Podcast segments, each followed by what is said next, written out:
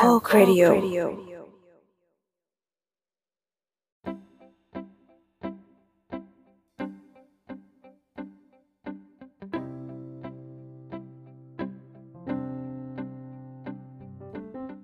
สวัสดีสค่ะวัสดีครับอ่าพวกเราทีมหลัดผักขอต้อนรับทุกท่านเข้าสู่รายการสลัดผักนะคะ รายการที่จะมายกประเด็นต่างๆ ที่น่าสนใจมาถกเถียงกันในมุมมอง ที่เย่แตกต่างกันในหลาย ๆ สาขานั่นเอง เย่เย่เย่ก็วันนี้พบกับเอิร์ธค่ะบายครับไอซ์ครับ โอเคสำหรับในวันนี้นะคะ ทุกคนก็น่าจะเห็นหัวข้อกันแล้ว เออ ก็อืมเรียกได้ว่าเป็นหัวข้อต้อนรับปีใหม่เลยก็ว่าได้ ก็ก็อ้างไปงั้นแหละ เราเราจะออกออกหลังปีใหม่เหรอเราอหรืออกว่าเราก่อนจะออกปีใหม่ก่อนปีไงใหม่ก่อนปีใหม่เราออกช่วงปีใหม่ออกช่วงปีใหม่ เอออ่าเออเอออ่าอ่าอ่าโอเค ไม่ก็แบบครับเผื่อเราครับออกตอนนี้แล้วคนฟังก็ไปฟังช่วงวันหยุดปีใหม่อะไรอย่างงี้ เออข้ออ้างเท่านั้นแหละอ่าโอเคสุดท้ายเอาจริงก็คือเอออยากอัดแค่นั้นแหละจบโอเค โอเคโอเคโอเค ก็เป็นหัวข้อเรื่องอนาคตนั่นเอง เย่ครับเย่ซึ่งเราอาจจะใช้คำอื่นนะนะ แต่ว่าเอาเถอะเอาเป็นว่าประมาณนี้ เออก็คือไม่คือ FYI นะเราคะมาร์คอร์ดตัวหนึ่งของโตเกียวโอลิมปิก 2020 มีชื่อว่ามิไรตัวแปลว่าอนาคตคือฮะเออ มาร์คอร์ดของโอลิมปิกโตเกียวอะ มันจะมีสองตัว ตัวหนึ่งชื่อมิไรตัวอ๋อเอออ่าอีกตัวหนึ่งชื่อ ชื่ออะไรวะ อีกตัวหนึ่งชื่อโซโซอ๋ออะไรโซวะเมตี้โซโซเมตี้โซเมตี้โซเมตี้เออ๋ออคือชื่อมิไรโตะกับชื่ออะไรวะ ใช่ไหมขอโทษคู่กัน ซึ่งซึ่ง FYI อีกรอบมิไรตัวเป็นหนึ่งในชื่อเพลงของ SKE48 นะคะ มีคลารับอีโตวา อีจีบีเอลวโกโอเค ช่างมัน TMI สุดโอ้ยๆ too much เกิด information อะไรขึ้นกับเอิร์กทำไมวันนี้เอิร์กดีดจังวะ แต่ไม่ไม่อันนี้เราโอเคต้องเราต้องเกรินก่อนเปล่าว่าเราเคยอัดเทปเกี่ยวกับอนาคตกันมาก่อนแล้ว ใช่ ตอนนั้นไออยู่ปะมันคืตอนนั้นเราเราไม่อยู่เราเพิ่งเข้ามาตอนอ่า EP สิบสองอไอนาเคคยตฟังปะยังไม่เคยเหมือนกัน เอา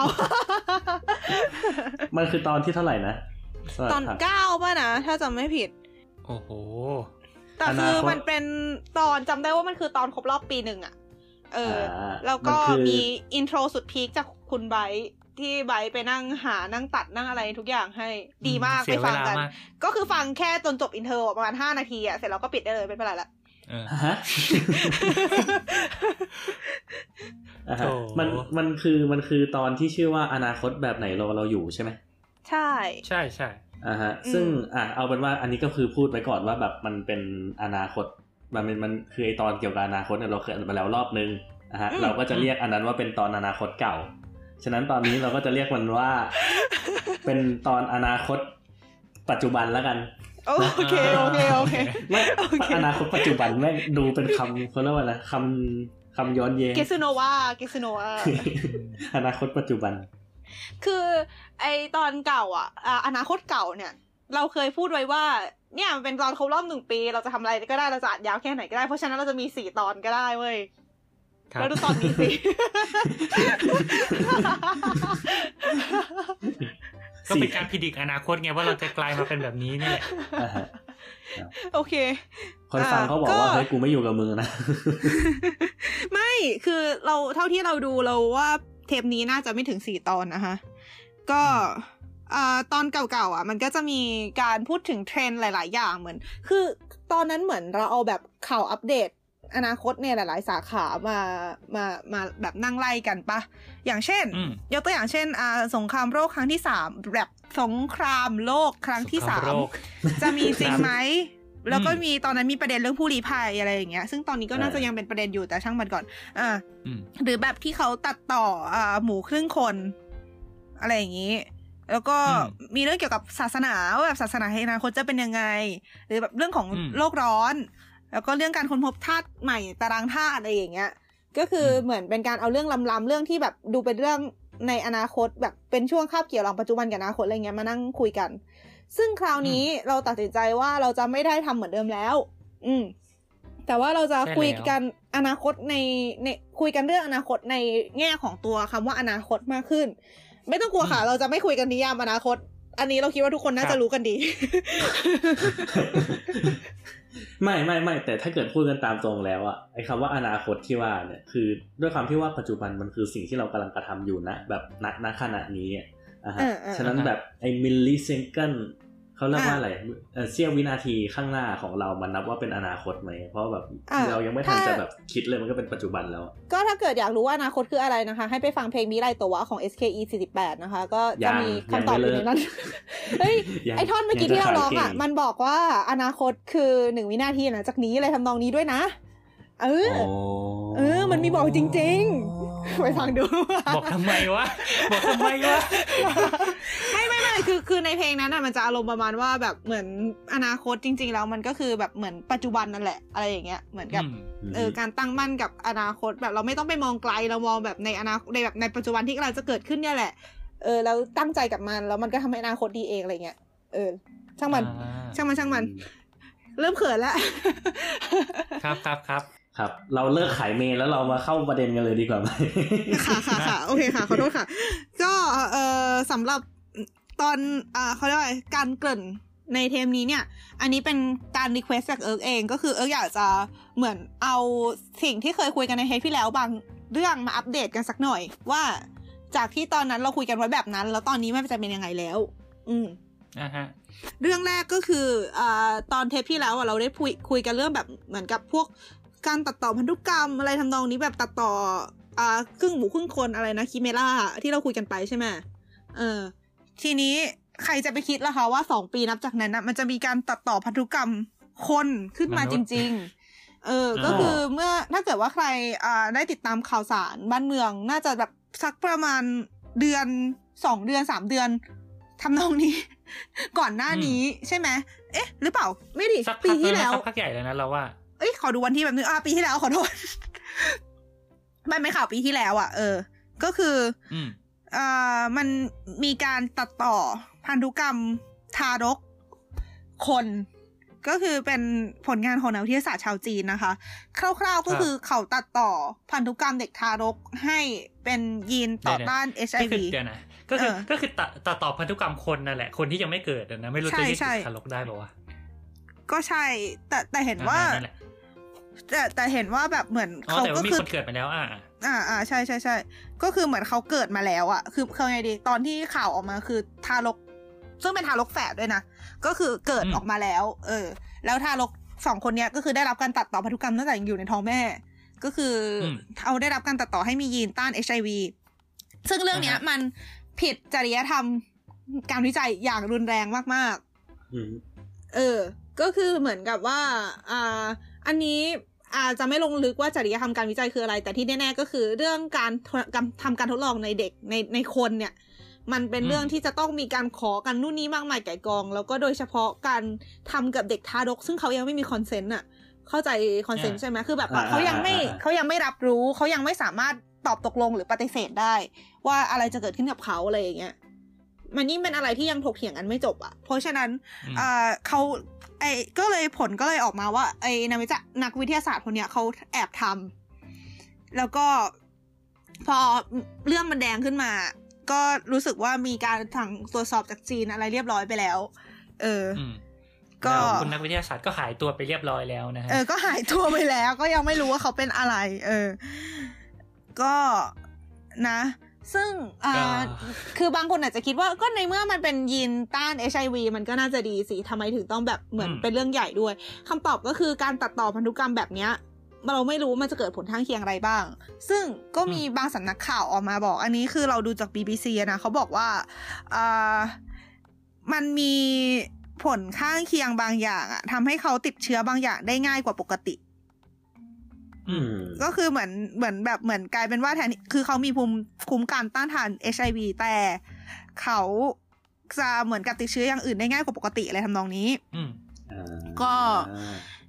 อืม ก็ก็ไม่รู้ว่าสุดท้ายนักวิทยาศาสตร์คนนั้นจะเป็นตายร้ายดียังไง แต่ว่าก็คืออย่างน้อย มันก็ถือเป็นอัปเดตอ่าอ่าในมัวงเคยการเดนี้ขึ้ได้ไหมนะ เออเอออะไรทำนองเนี้ย เออ ก็ก็รู้สึกว่า เออเนาะก็ ถ้าถ้านับจริง ๆก็คือ แค่ประมาณปีเดียว ปีหนึ่งสองปีเออประมาณสองปีนี่แหละเออก็คือนับตั้งแต่ที่เราคุยกันเรื่องอนาคตคราวที่แล้วประมาณปีกว่าๆเกือบสองปีอะก็คือมีอ่าการอัปเดตประมาณนี้ขึ้นมาแล้ว ก็เป็นที่น่าสนใจว่าในอนาคตจะเป็นยังไงต่อไปนะคะ อืม ครับ อันนี้ก็เป็นเรื่องที่เอออยากพูด อีกเรื่องหนึ่งที่เอออยากยกขึ้นมาคุยสั้นเออสั้นๆไอซ์สั้นๆมี comment อะไรไหมครับเมื่อกี้ๆเออคือเอาจริง ๆปะ ด้วยความที่แบบว่าไม่ได้มีความรู้เรื่องอะไรด้านนี้มากมายขนาดนั้นน่ะก็เลยรู้สึกว่าแบบเออ มันเป็นแบบกึ่งกึ่ง the more you know อะ get ปะแบบอ่าอ่าเข้าใจเออเออเราก็รู้ว่าเออมันเกิดขึ้นนะ แต่แบบแบบจะให้มีความเห็นอะไรกันนะ feel เดียวกับแบบจะบอกยังไงดีอะค่อนข้างจะนอกเรื่องแต่ feel เดียวกับเวลาที่แบบเราดูพวกแบบคลิป YouTube รีวายอะไรแบบอย่างไอ้ทุก YouTube รีวายปีล่าสุดที่เพิ่งออกมาอ่าฮะอืม ที่แบบว่าแบบพอดูเสร็จปุ๊บแล้วมันก็คือ เออ ก็รู้ว่า อะคือต้องอธิบายก่อนว่าปีนี้ YouTube Rewind มัน คือปกติทุกปี YouTube Rewind เขาจะมีแบบจัดเป็นสตูดิโอแบบเขาพูดง่ายๆก็คือมี storyline มีพล็อตมีเนื้อเรื่องอะที่เขาพยายามจะเอาคือมันจะเป็นนู่นคลิปธีมนี่มาร้อยเรียงกันอือฮึอ่ามันจะเป็นคลิปอืมที่เหมือนกับว่าเอาเหตุการณ์ที่เกิดขึ้นในช่วงปีนั้นน่ะ มาจับกะมาจับร้อยเรียงใหม่ ให้ออกมาเป็นคลิปสนุกสนุกๆอะไรอย่างนี้ แต่ปรากฏว่าเออปีนี้ เอา ปีนี้คลิป YouTube Rewind ออกมาเป็นกึ่งกึ่งๆแบบ top 10 วิดีโออะไรประมาณนั้นอะเออก็ตแบบปะสถิติอะว่าวิดีโอที่มีคนไลค์มากที่สุดสิบอันดับอะไรอย่างเงี้ย อ่าอ่าถ้าเกิดเออให้แซวมันจะเหมือนช่อง Watch Mojo อะ อารมณ์ประมาณเหมือนแบบขอบสนาม top 10 บ้านเราอะ เออ feel ประมาณนั้นแหละอ่ากันอะฮะ คือแบบมันแค่เอามาเรียงๆกันเฉยๆอะเขาก็เลยแบบ หลาย ๆ คนที่แบบเขาเวลาเขาดูเขาพยายามจะแบบรีแอคอะไรอย่างเงี้ย อะฮะเขาก็เลยไม่รู้ว่าเขาจะต้องรีแอคยังไงอะเพราะว่าแต่ละปีที่ผ่านมาเขาจะบอกว่าชอบตรงนี้ไม่ชอบตรงนี้ใช่ป่ะปีนี้มันเหมือนแบบอ่าก็ก็ดูท็อป 10 อะ กูจะวิจารณ์อะไรได้อะฮะก็แค่บอกเฉยๆก็คือเป็นว่าฟีลลิ่งมัของไอในตอนนี้เออ มันเป็นสฟีลรุปลิ่งพูดเดียวไปกัยาวนยาวที่สุดคือเออแค่นี้แหละมันไม่โอมีเคอะไรค่ะหรอก คือแค่อยากพูดถึงเรื่อง YouTube Rewind เฉยๆ เพราะว่าแบบ YouTube Rewind มันก็เป็นการแบบเขาเรียกว่าอะไรนะให้มันเออคอนทราสต์เพราะว่าเราคุยกันเทปอนาคตแต่เราเอาเรื่องอดีตมาพูดนะครับ ครับ ระวัสุงดยอดโอเคเขาเขาเขาเขาหย่อนหย่อนระเบิดไว้ลูกหนึ่งฮะ เออ เนี่ยเห็นคนเวเวลามีทดลองเด็กทารกมีนู่นมีนี่นี่โหอีติกซับซ้อนซ่อนเงื่อนนะฮะว่าโอ๊ยทดลองกับตัวอ่อนไม่ได้ผิดอีติกอย่างนั้นอย่างนี้ต้องผ่านคณะกรรมการนะอืมแต่เวลาทำแท้งทีนึงนี่โอ้ง่ายจังเลยเป็นสิทธิ์จ้าจบ เย่เย้ ระเบิมันดแล้วแต่ระเบิดคนจะมองปะเออเออเดี๋ยวคืเดี๋ยวอเดี๋ยวเดี๋ยวต้องเราข้ใจเราก่อนเราว่ไม่ควรคุยกันต่อเรื่องนี้ปะวะไม่ไม่ไม่ไม่แค่แค่แค่แบบอ่าไอ้แค่จอดแค่มาแค่เบาๆอะอะฮะแค่แวะแวะไปหน่อยอะฮะว่าแบบอ่าคือคนเราไม่ค่อยจะมีความคงเส้นคงวาในเรื่องความคิดของตัวเองอยู่แล้วเก็ตใช่ปะอืมอย่างไอเรื่องที่ว่าถ้าเกิดเขาตีความว่าแบบเออ แบบตัวอ่อนแม่งเป็นแบบเป็นสิ่งมีชีวิตแล้วอะไรอย่างเงี้ยอะฮะเราต้องรู้จักแบบให้เออแบบเป็นเขาเรียกว่านะเอทิกใช่ปะอืมมีมีเรื่องอะจริยธรรมเรื่องสิทอ่าธิมีเออเออแต่แบบอ่านี่พอเป็นเรื่องทำแท้งแล้วตัวอ่อนที่แบบอยู่ในเฟสเดียวกันคนกลับมองว่าอืมเป็นเรื่องที่แบบเป็นสิทธิ์ของผู้ตั้งครรภ์ต่างๆนานาซึ่งเรารู้สึกว่าบางคนบางคนอาจจะมองว่าการโดนทดลองมันแย่กว่าการฆ่าไงอ๋อเอาแสแสแสดงว่าก็ในเมื่อเขาถูกทดลองก็ฆ่าไปเลยดีกว่าอะไรเงี้ยอะไรอย่างนั้น พอแหมจบไม่พูด เดี๋ยวยาวเดี๋ยวกลายเดี๋ยวเดี๋ยวกลายเป็นเทปเดี๋ยวกลายเป็นเทปคอนเซนต์หย่อนหย่อนระเบิดไว้ฮะเดี๋ยวเดี๋ยวอีกสักพักก็จะมีเลฟติสมาด่าเราให้ถ้าถ้าจะคุยกันต่อไปคุยในคุณหมอขาไปเอออ่าเดี๋ยวเดี๋ยวเราก็บอกคุณหมอขาแล้วกัน คุยเรื่องเนี้ยอืม โอเค อีกเรื่องหนึ่งที่อาจจะอ่าเหมือนเขาเรียกว่าอัปเดตนิดนึงก็คือเรื่องสงครามโลกครั้งที่สาม จากที่อ่าเทปจำได้ลางๆว่าเทปที่แล้วคุยกันไว้แล้วคิดว่าไม่เกิดหรอก ใช่ไหม แล้วเทปนี้เออมามาถึงตอนนี้เนี่ยผ่านมาประมาณเกือบสองปีเนี่ยยังยังคิดเหมือนเดิมอยู่ไหมคะว่าสงครามโลกครั้งที่สามไม่น่าเกิด คือคือคือต้องถามคือเวลาบอกว่าอะไรสักอย่างจะไม่เกิดเนี่ยมันต้องมันต้องถามว่ามันมันเป็นเลนส์เวลาไหนด้วยนะเราไม่รู้ว่าเราเราได้คุยกันเรื่องนี้หรือเปล่าแต่สมมติการบอกว่าเนี่ยเอออยู่ดีๆเราบอกว่าเนี่ยโลกคงไม่โดนอุกกาบาตชนหรอก คือเราก็ไม่คิดว่าในรอบในในช่วงชีวิตเราโลกเราจะโดนอุกกาบาตชนไงอ่าอ่าแต่แบบมันก็ไม่ได้แปลว่าในอายุขัยของโลกอีกพันล้านปีจะไม่ถูกอุกกาบาตชน อะเอาเป็นว่าอะไรในเงี้ยช่วงชีวิตเราแล้วกันคิดว่าจะเกิดสงครามโลกครั้งที่สามในเร็วเนี้ยอีกสิบปียี่สิบปีอะไรเงี้ย ยากเลยจงนิยามเพราะว่าสงครามโลกครั้งที่สามฮะโอ้จยงยังไม่ไม่คุยละบายไปเรื่องต่อไปเลยไม่ไม่เอาเอาเป็นว่าเอาเป็นว่าด้วยสถานการณ์โลกณปัจจุบันน่ะเรารู้สึกว่าแบบเออคือเขาเรียกว่าอะไรนะแบบค ผู้นำของแต่ละประเทศอะมันค่อนข้างจะชิฟไปในฝั่งที่แบบเป็นแบบเขาเรียกว่าอะไรนะชาตินิยมมนโดนักนิยมกันมากขึ้นเรื่อยๆเรื่อยๆอะฮะถามว่ามันมีความเป็นไปได้มากกว่าทุกทีไหมก็อาจจะใช่ แต่ถามว่ามันมีโอกาสแบบที่จะเกิดขึ้นแบบมากน้อยแค่ไหนเราก็ยังรู้สึกว่ามันน้อยมากๆอยู่ดีคือเทปไม่ที่ใช่แล้วอะ ถ้าจำไม่ผิดก็คือสรุปไว้ว่าอะไรนะ ด้วยความที่เทรนด์มันไปทางอนุรักษ์นิยมมากขึ้นทำให้น่าจะเหมือน เขาไม่น่าจะไปตีกันอะอ๋อว่าทำให้แบบฉันจะอยู่ของฉันอะไรอย่างงี้ เออเออเหมือนแบบก็จะก็จะวุ่นวายกับเรื่องของตัวเองมากขึ้นเลยทำนองเนี้ยถ้าถ้าจำผิดถ้าจำไม่ผิดนะถ้าเกิดว่าจำผิดนะคะ สามารถมาติดแฮชแท็กหลัดผัก แล้วก็คุยกับพวกเราได้ทางทวิตเตอร์นะคะ สามารถด่าอีพวกเราได้ตามสบาย เย่ขายของเก่งอ่าฮะจ้าครับ อืม ก็ประมาณนั้นแหละ ก็คือคือจริงๆมันมันมันจะโยงเป็นเรื่องผู้ลี้ภัยเรื่องอะไรด้วยนิดนึงอะแหละเพราะว่าพอพอมาถึงวันนี้เนี่ย คือคือถ้าถ้าย้อนไปเมื่อสองอะไรสองสองสองปีก่อนไปที่เราละอัดกันตอนนั้นอะคือมันอืมน่าจะเป็นช่วงที่สงครามซีเรียยังคุกรุ่นพอสมควรอะไรเงี้ยใช่แต่พอตอนนี้ใช่คือสงสงครามซีเรียมันมันมันค่อนข้างดรอปลงไปแล้วแล้วเรื่องผู้ลี้ภัยที่มันถล่มเข้ามาในยุโรปก็แบบน้อยลงตามไปด้วยอะไรเงี้ยอ่าทำฮะให้เรารู้สึกนะว่าวิกฤตผู้ลี้ภัยน่าจะค่อนข้างเบาลงอย่างน้อยในฝากยุโรปเอง อืม อื อืมมแต่ว่ามันอ่าฮะก็นั่นแหละมันจะมีเรื่องสงครามการค้ามีเรื่องอะไรที่โผล่ขึ้นมาในช่วงช่วงนั้นอะ ซึ่งซึ่งมันก็เออมันในแง่หนึ่งมันก็ก็แสดงให้เห็นว่าเออคนยุคนี้เขาก็มีวิธีลบกันในในแบบที่คนยุคก่อนเขาไม่ได้ลบกันอะไรเงี้ยอ่าฮะ โอเค ข้ามไป โควต้าหมดแล้วขอทิ้งขอทิ้งระเบิดไว้นิดนึงครับผมอ่าค่ะอ่าครับได้บอกว่าค่ะ เอ่อแบบเขาเรียกว่านะแบบประเทศมหาอำนาจอย่างสหรัฐอเมริกาเขาคงไม่มีเวลามานั่งทำสงครามกับใครหรอกครับ เพราะว่าประทำไมธานาคะธิบดีเขานั่งตีกับเด็กอยู่ในทวิตเตอร์อ่าโถโอเคค่ะ แล้วประเทศไทยอย่างเราอะคะเออก็เหมือนกันนะ เหมือนกันยังไงวะ โอเค ได้เวลาไปหัวข้อต่อไปค่ะ ข้ามกันอย่างนี้เลยนะ เดี๋ยวเดี๋ยวเดี๋ยวเราคิดว่าเราอาจจะได้กลับมาคุยกันว่าเรื่องเนี้ยอ่าช่างมัน เดี๋ยวเดี๋ยวเดี๋ยวเดี๋ยวเดี๋ยวจะมีประเด็นเดี๋ยว เดี๋ยวไม่นะคืกอลับมาคุยกันคือหมายถึงในเออเทปนี้อะนะอืม เราเรารู้สึกว่าไม่รู้ ไม่แต่เออคือเออคิดคิดเหมือนกันคิดว่าอาจจะได้โยงมาเพราะว่าแบบอืมมันจะมีเรื่องแบบหนังปะเออแล้วว่าเออเรื่องมุมมองอนาคตของคนไทยอะน่าสนใจอ่า โอเคแล้วเราเราตั้งคำถามด้วยซ้ำว่ามันเหมือนกับคนอื่นที่มองอนาคตหรือเปล่าอะไรเงี้ยก็เดี๋ยวเดี๋ยวเราเราคิดว่าเดี๋ยวเดี๋ยวได้คุยกันเฮ้ยนี่ก็เดี๋ยวะให้มันมีให้คนให้มันคนไหลฟังไปคอมเมนต์มานะว่าเขาไม่ชอบแบบเนี้ยว่าแบบติดค้างเออะไรอเงี้ยเออเออเออเออก็เอาจริงส่วนเอาจริงที่เรายกยกเอเรื่องสงครามโลกที่สามมาคือ เราแค่ว่าจะหย่อนไว้เฉยอะๆว่า คิดว่ามันจะเป็นยังไงแค่นั้นแหละ เพราะว่าไม่ได้คิดว่าจะคุยกันจริงจังอยู่แล้วอะอ่าฮะก็โอเคโอเคงั้นงั้นงั้นตอบตอบไปก่อนแล้วกัน จะได้ไหลไปไหลไป ไม่คือสมมติว่าถ้าจะมาคุยกันทีหลังอืมจริงมันก็คือเกิดในเกิดในตอนนี้แหละ มันไม่ได้ไปตอนหน้าหรอกเพราะฉะนั้นคิดว่าไม่เป็นไรหรอกมั้งโอเคโอเคโอเค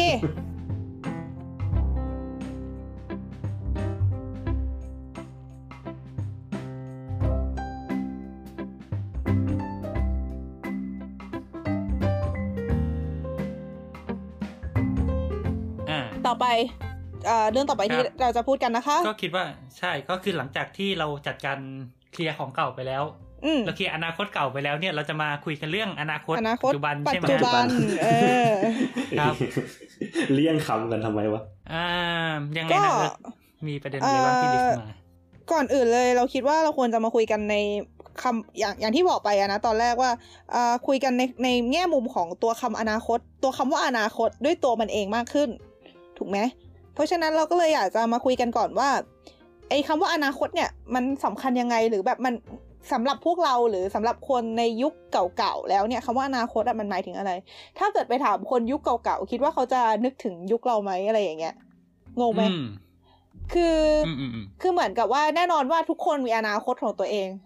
ทำไมคำนี้อะมันดูไลฟ์ก็โค้ดจังวะ แต่ว่าคือทุกคนอะมีคำว่าอนาคตของตัวเอง อนาคตของเราอาจจะเป็นสิบปียี่สิบปีข้างหน้า ในขณะที่คนอ่าใช่ใช่เมื่อร้อยปีที่แล้วเขาอาจจะมองอนาคตว่าเป็นยุคเราก็ได้ แต่คำถามคืออนาคตของคนเมื่อพันปีที่แล้วพันปีที่แล้วมีคนยังวะ ต้องมีแล้วดิเออพันต้องมีแล้วดิอะไรวะโทษโทษเมาอนาคตของคนเมื่อพันปีไม่ที่ไม่ไม่แล้วคนเราเริ่มตั้งหกร้อยหกร้อยปีก่อนที่อาณาจักรสุโขทัยฮะ อ๋ออ่าอ่าอ่ายังไงนะฮะ ก็คือว่า เออเมื่อสักคนที่เมื่อพันปีที่แล้วอะเขามองอนาคตอะเขามองมาเห็นภาพพวกเราตอนนี้หรือเปล่า อืม ใช่เออใช่ใช่เป็นไงคะไบร์ทเพราะว่าอันเนี้ย อืม น่าสนใจคือ เรากำลังคิดว่ามา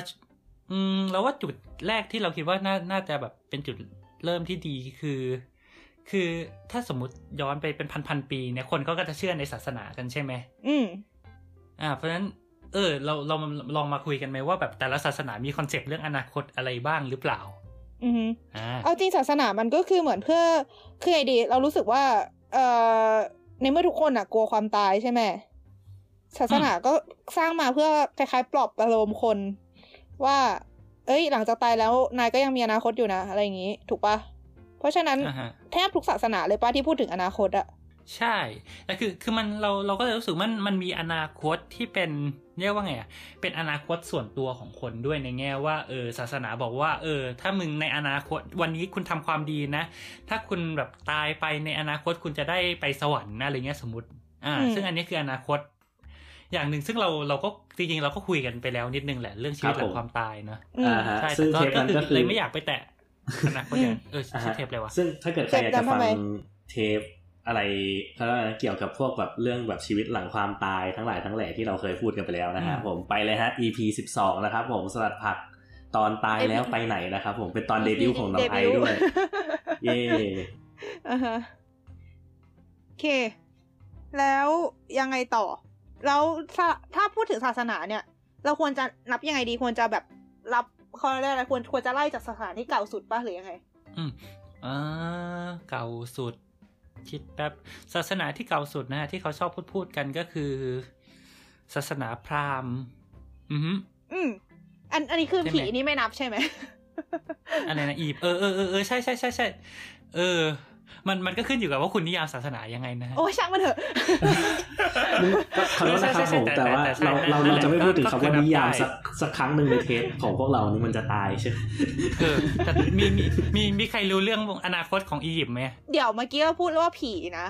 แบบนับถืออ๋อผีผีอะอ้าวเราได้ยินไม่ว่าได้พูอีดถึยิปงต์อียิปต์แต่ว่าเราเราถ้าเกิดมาพูดถึงอียิปต์อะมันก็จะย้อนกลับไปไอ้ที่เราคุยกันในเทปหลังความตาย ว่าอะไรนะ ตายแล้วจะไปไหน ซึ่งเราคิดว่าไม่ต้องพูดซ้ำหรอก อืม อืม โอเค แต่คือก็คือเอาอัจนริงอ่าๆในในสมัยนั้นอะคือถึงมันจะไม่ได้ขึ้นเป็นชื่อศาสนาจริงจังมันก็คือเป็นเขาเรียกว่าอะไรเป็นศาสนาที่นับถือเทพหลาย ๆ องค์ป้าของอียิปต์เขาก็มีวัฒนธรรมของใช่เขาใช่หรือแม้แต่ชาวอ่าฮะชาวกรีก ชาวนอร์สเขาก็มีเทพของเขาอะไรอย่างเงี้ย ใช่อือฮึเออ ซึ่งเรารู้สึกว่าพวกนั้นก็คือพูดไปในเทปของความตายซะเยอะใช่แล้ว ใช่แต่เออมันมันไม่ได้เกี่ยวกับ มันจะไม่ได้เกี่ยวกับอนาคตไอ้อนาคตปะโดยตรงใช่ไหมถ้างั้นก็อ่ามมาเริ่มที่ไอที่มีที่ที่เรามีสิ่งที่จะพูดใช่ไหมอ่าใช่ไอเริ่มเอาตรงๆก็คือเริ่มที่ไบร์ทเตรียมมา เออพูดมาเฮ้ยอย่าพูดอย่างนี้ที่เรากดดัน ไม่ต้องเลไม่ยไม่แต่แต่คือนั่นแหละก็คือถ้าถ้าเกิดเราเราคิดว่าที่ที่คุ้นเคยกับคนไทยมากสุดก็ต้องเป็นศาสนาพุทธเนาะซึ่งอ่าเอาอ่าเอาใช่จริงๆแล้ว พุทธเราอะเราพูดถึงอนาคตอยู่เอาจริงๆศาสนาพุทธเป็นอะอะไรที่คือเราเราไม่ได้บอกว่ามากหรือน้อยกว่าศาสนาอื่นนะเราไม่ได้รู้เรื่องศาสนาอื่นเยอะขนาดนั้น แต่จริงๆแล้วว่าพุทธและอาจจะซึ่งอาจจะสัมพันธ์กับพราหมณ์ด้วยเนี่ยมันพูดเรื่องเรื่องอะไรที่มันเกี่ยวกับเวลาเรื่องไซเคิลเวลาอะไรค่อนข้างค่อนข้างค่อนข้างเยอะอืมอย่างเช่น อ่า ถ้าถ้าเกิดพูดถึงอนาคตของพุทธนึกถึงพระศรีอาน อ่าเคยได้ยินอ่าฮะมีใครใครรู้อะไรเกี่ยวกับพระศรีอานบ้างเออ ใช่ใช่ใช่ชื่อพระโพธิสัตว์ที่เขาบอกว่าจะมาในอนาคตปะเริ่มไม่ค่อยมั่นใจแล้วอะใช่ใช่ใช่ใช่ใช่ไอไอเดี๋ไอยวนะมีไอเดียอะไรบ้างไหมอ่ามีไอเดียอะไรบ้างไหม คือถ้าเกิดอืมพูดถึงคำว่าพระศรีอานเราจะนึกถึงพระพุทธรูปองค์ใหญ่ๆตัวอ้วนนั่นพระสังกัจจายปะโอ้ยตายแล้วๆไม่มันจะมีมันจะมีที่หนึ่งที่ว่าเขาบอกว่ามันเป็นแบบพระศรีอริยเมตไตรแต่ว่าแบบมันจะเป็นแบบไม่รู้อะ มันจะมันจะอ่ามันจะใหมญ่หายานนี่นี่การครับมหายานปะๆหารูปก่อนอืมอันนี้ไม่ชัวร์อืมสรุปเป็นพระสังกัจจายนี่คือพอเลยนะเออถ้าจำไม่โอเคผิดอะเอาเป็นเหว่ามือนจำได้อ่าว่าพุทธเขาบอกว่าอ่าในโลกนี้จะมีพระพุทธเจ้าขึ้นมาห้าพระองค์ป้านะอ่าใช่แล้อะวเดี๋ยวออธิบายภาพภาพรวมอย่างนี้แล้วกันอะโอเค อะ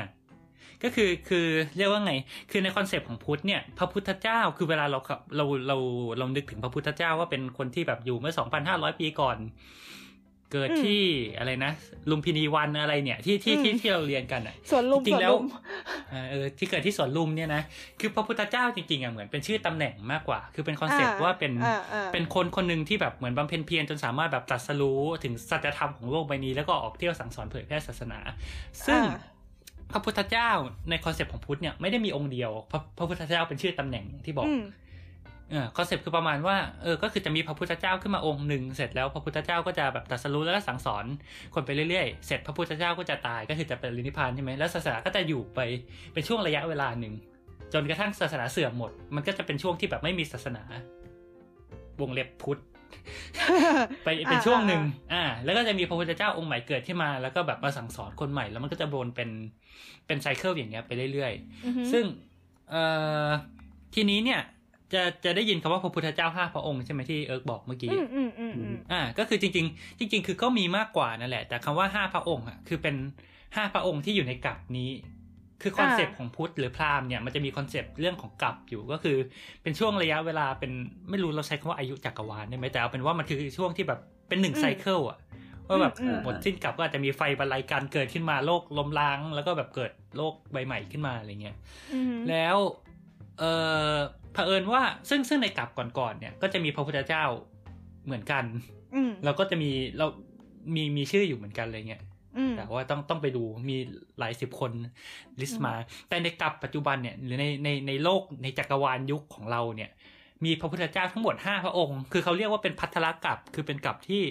คือพัทธะแบบดูเป็นอะไรที่ยิ่งใหญ่ใช่ไหมเหรอมก็คือหืมพัทรแปลว่าอะไรก็อ่าหาหาให้หาเออให้พัทธะแปลว่าอะไรนะหน่วยรีเสิร์ชเสิร์ชฮะอ่านั่นแหละก็คือเป็นกลับที่มีพระพุทธเจ้ามาตรัสรู้มากเป็นพิเศษก็คือมีห้าพระองค์อืมอ่าชื่อพระกุเสริมอ่าเสริมให้ก่อนนะครับผมพัทระอ่านะครับครับผมเป็นคำวิเศษแปลว่าดีงามเจริญประเสริฐเลิศงดงามอืมเป็นมงคลนะฮะครับผมเอ่อ for the เขาเรียกว่าอะไรอะ แบบ for reference นะฮะ ถ้าเกิดจำไม่ผิดเหมือนว่าเอ่อของเขาเรียกว่านะพระนามพระปรมาภิไธยของรอเก้าเขาก็ชอบอ่าเรียกว่าพระพัทรมหาราชหรืออะไรประมาณนั้นปะถ้าจำไม่เอาจผิริดงเหรออ่าใช่ใช่ไหมอ๋อไม่รู้ไม่รู้เราไม่เคอ่ายรู้ใช่ใช่เคยเคยเคยเคยเคยได้ยินเหมือนกันอืมอ่าแล้วก็ใช่ถ้าในในในเมื่อแต่เรื่องนี้แล้วนะฮะ ชื่อทีปังกรนะฮะของพระองค์เจ้าทีปังกรก็คือ ก็คือเป็นชื่อเดียวกับเออมีพระพุทธเจ้าพระพุทธที่เจ้าปัองงค์หนึ่งกรที่ใช่ปะ ใช่เขาเรียกพระทีปังกรพุทธเจ้า ซึ่งเป็นพระพุทธเจ้าที่ไม่ได้อยู่ในกลับนี้อ่าอ่าไม่ได้อยู่ในยุคของเราอ่าฮะอ่าฮะโอเค อ่ากลับมา เนี่ยโอเราเคเราเราเราทำตัวเป็นนักนั่งนวลตลอดเวลาเลยอะอย่าบินไปทางนั้นสิบินกลับกลับมากลับมาบินบินไปทางอื่นได้บินอย่ามาบินไปทางนั้นกลับนี้โอเค กลับมากับนี้เออกลับช่างมามาเถกอะลับมาโอเคก็คือค่ะในกลับเนี่ยก็มีพระพุทธเจ้าห้าองค์นะก็คือมี ถ้าจะไม่ผิดมีพระกุกากุสันทะพระโกนาคมพระกัสสปะอืมพระโคตมะพระเมตยะอ่าทีนี้เนี่ย อ่า องค์ของเราเนี่ย คือองค์องค์เมื่อ 2,500 ปีก่อนเนี่ยเขาถือว่าเป็นองค์ที่สี่คือพระโคตมะพุทธเจ้า หรือว่าเราจะอ่าเรียกว่าพระสมณะโคดม อ่า อันนี้เคยได้ยินอ่าอะไรอย่างเงี้ย ทีนี้เนี่ย ก็คือตามพุทธธรรมนายเนี่ยเขาตามที่เราเข้าใจกันที่เราเคยเรียนกันเนี่ย เราจะเรียนกันใช่ไหมว่า เออศาสนาพุทธ ของเราเนี่ยจะมีอายุห้าพันปี เออใช่ใช่ใช่ใช่อ่า แล้วก็ศาสนาก็จะจบไป แล้วก็จะแบบเป็นช่วงเว้นระยะเวลานาวนั้นใช่ซึ่งเออมันก็มีบทความของอืมของอะไรนะของศิลปะวัฒนธรรมบางที่บอกว่าไอ้ห้าพันปีเนี่ยมาจากไหนก็ไม่รู้นะ จริง ๆ มันมันน้อยกว่านั้นอะไรเงี้ยที่เขียนไว้จริง ๆ แต่เอาเป็นว่าไม่เกี่ยวกับเราสักทีเดียวจำจำได้ว่าเขาบอกว่าอะไรนะอะช่วงนี้คือช่วงที่ศาสนาเริ่มเสื่อม อืมก็คือก็คือจริง ๆ ควรจะหายไปแล้วแหละศาสนาพุทธอะถ้าตามนั้นจริง ๆอะไรเงี้ยอือฮึโอเค อืม ก็คือโอเคก็คือ ก็เลยมาเป็น อ่า ก็คือสมมติหมดอ่าหมดพระพุทธเจ้าองค์นี้เนี่ยก็คือจะเป็นช่วงที่ไม่มีศาสนาพุทธแบบยาวนานอะไรเงี้ยอือฮึอืมแล้วก็จนกระทั่งไปจนถึงยุคหนึ่ง ซึ่งเขาว่ากันว่าจะเป็นยุคที่มนุษย์มีอายุแปดหมื่นปี เฮ้ทำไมเราต้องอยู่เพื่อ suffer นานขนาดนั้นครับ กลัวแล้ว กลัวแล้ว โอเคค่ะ แล้วไงต่อคะอืมใช่แล้วเราก็จะมีพระพุทธรูป เอ้ยไม่ใช่มีพระพระพุทธรูป เราก็จะมีพระพุทธเจ้าองค์ใหม่มาตรัตรัสรู้ก็คืออย่างอย่างที่เออพูดไปตอนแรกแบบว่าก็คือคือการการเป็นพระพุทธเจ้า อะ คือ คือจะต้องบำเพ็ญเพียรเป็นพระโพธิสัตว์ไปเรื่อยๆอะไรเงี้ยอืมซึ่ง ก็คือเหมือนตอนนี้เขาก็บอกว่า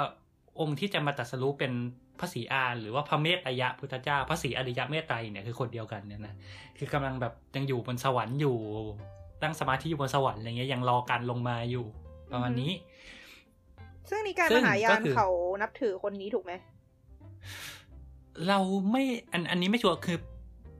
มหายานนับถือพระโพธิสัตว์แต่เราไม่ชัวร์ว่านับถือพระโพธิสัตว์องค์ไหน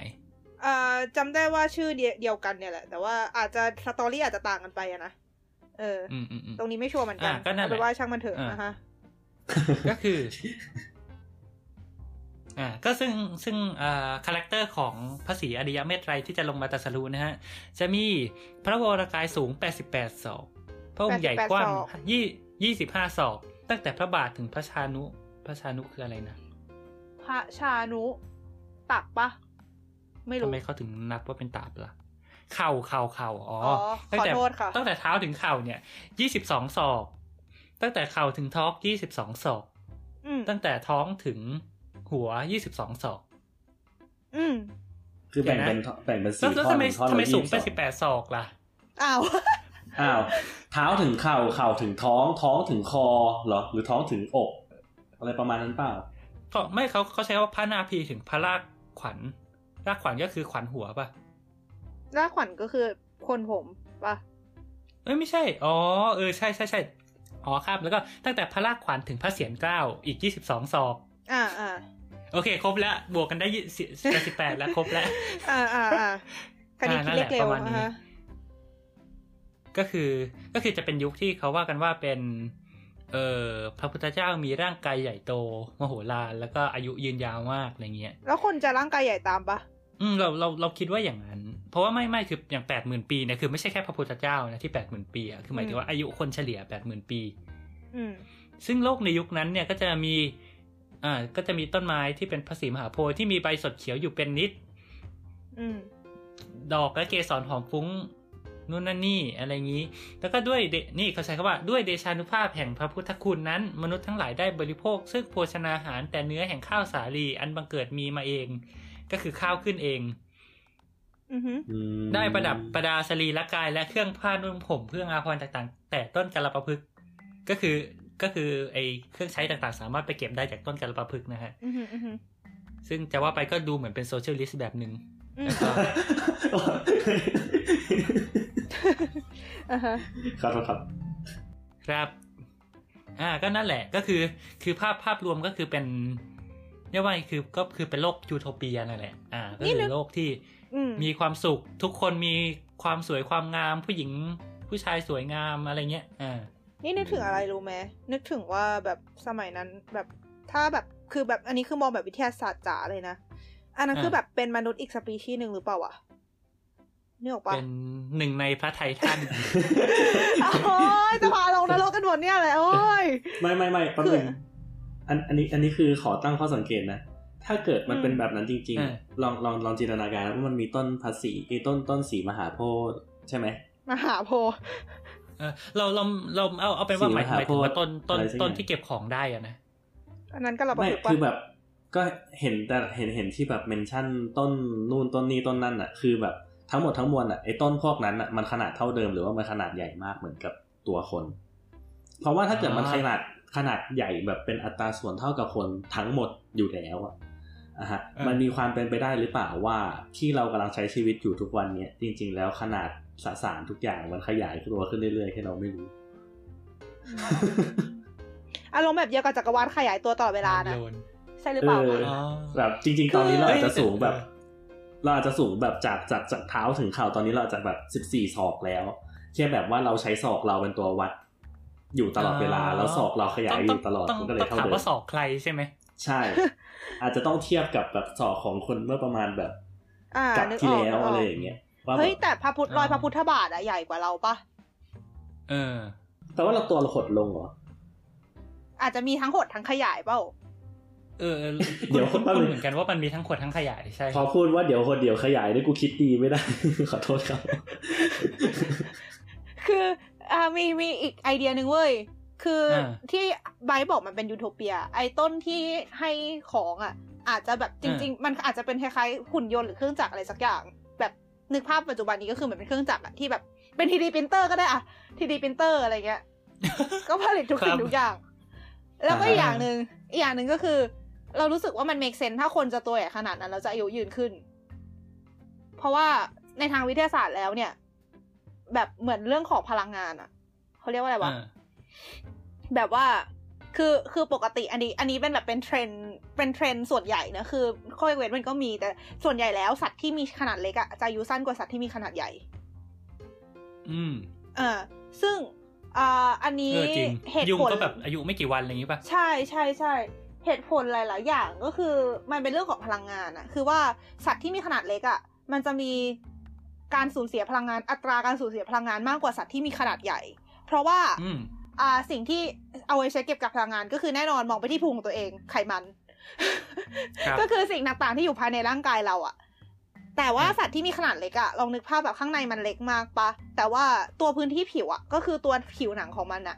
มันจะเทียบกับปริมาตรของตัวข้างในแล้วอะพื้นที่ผิวมันจะมีค่ะมันจะมีอัตราส่วนที่เยอะกว่า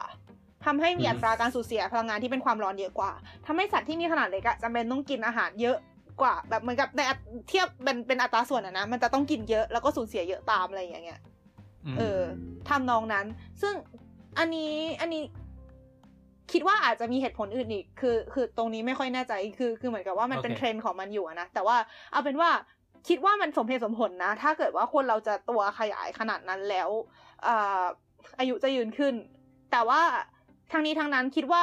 อัตราส่วนของร่างกายเราอะน่าจะเปลี่ยนไป ก็ซึ่งก็น่าจะคล้ายอย่างที่ไบรท์บอกปะว่าแบบคือคือด้วยสัดส่วนนั้นอะมันจะไม่ใช่สัดส่วนเดียวกับคนในยุคปัจจุบันอะที่ว่าอะไรยี่สิบสองศอกยี่สิบสองศอกอะไรนั่นอะอืเอมอซึ่งมันก็อืมน่าจะ make sense เพราะว่าอะสัดส่วนเราไม่สามารถแบบสามารถปัจจุบันเนี่ยเขาขยายเอาจับไปขยายเป็นกี่เท่าแล้ว เราจะสามารถใช้ชีวิตอยู่ไฟต่อฉาได้ยขยายส่วน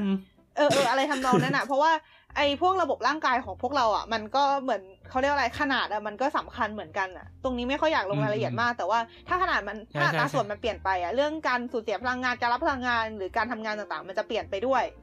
เอออืมก็เลยรู้สึกว่าเออใช่มันก็ make sense นะเว้ยโอเคเราเรากำลังช็อกอยู่ว่าเรื่องภาษีอานี่มันมาเรื่องนี้ได้ไงวะบอกแล้วว่าเรามีแนทนั่งนวลเป็นไอดอล เฮ้ยไม่แต่ใช่ว่าใช่แต่แต่คือคิดไปจริงคิดมามันก็น่าสนใจดีอะว่าแบบสมมติว่าถ้ามันอืมจริงขึ้นมา มันก็ไม่ใช่ว่ามันจะเป็นเรื่องที่ไร้สาระแบบหรือเป็นเรื่องขี้โม้ใช่อะไรพวกนี้แต่ว่าจะไปสมดแต่ปะแต่ว่าถ้าจริงขึ้นมาเราก็จะไม่รู้สึกว่ามันแปลกไงอ่าใช่เพราะเราก็จะตัวเท่านั้นเหมือนกัน ใช่ใช่ใช่อ่าก็อย่างอาจจะเป็นอย่างที่ไอซ์บอกว่าจริง ๆ ตัวเราหดหรือขยายตลอดเวลาแค่เราไม่รู้เท่านั้นเองแต่เรามีคำถามอีกอันหนึ่งคือโลกอะขนาดของโลกอะมันจะเปลี่ยนไปด้วยไหมอืมก็ถ้าถ้าสอบกดเล็กลงทุกอย่างก็ขยายฮะ โอเคค่ะ เออเออ จบ โอเค โอเค จบอ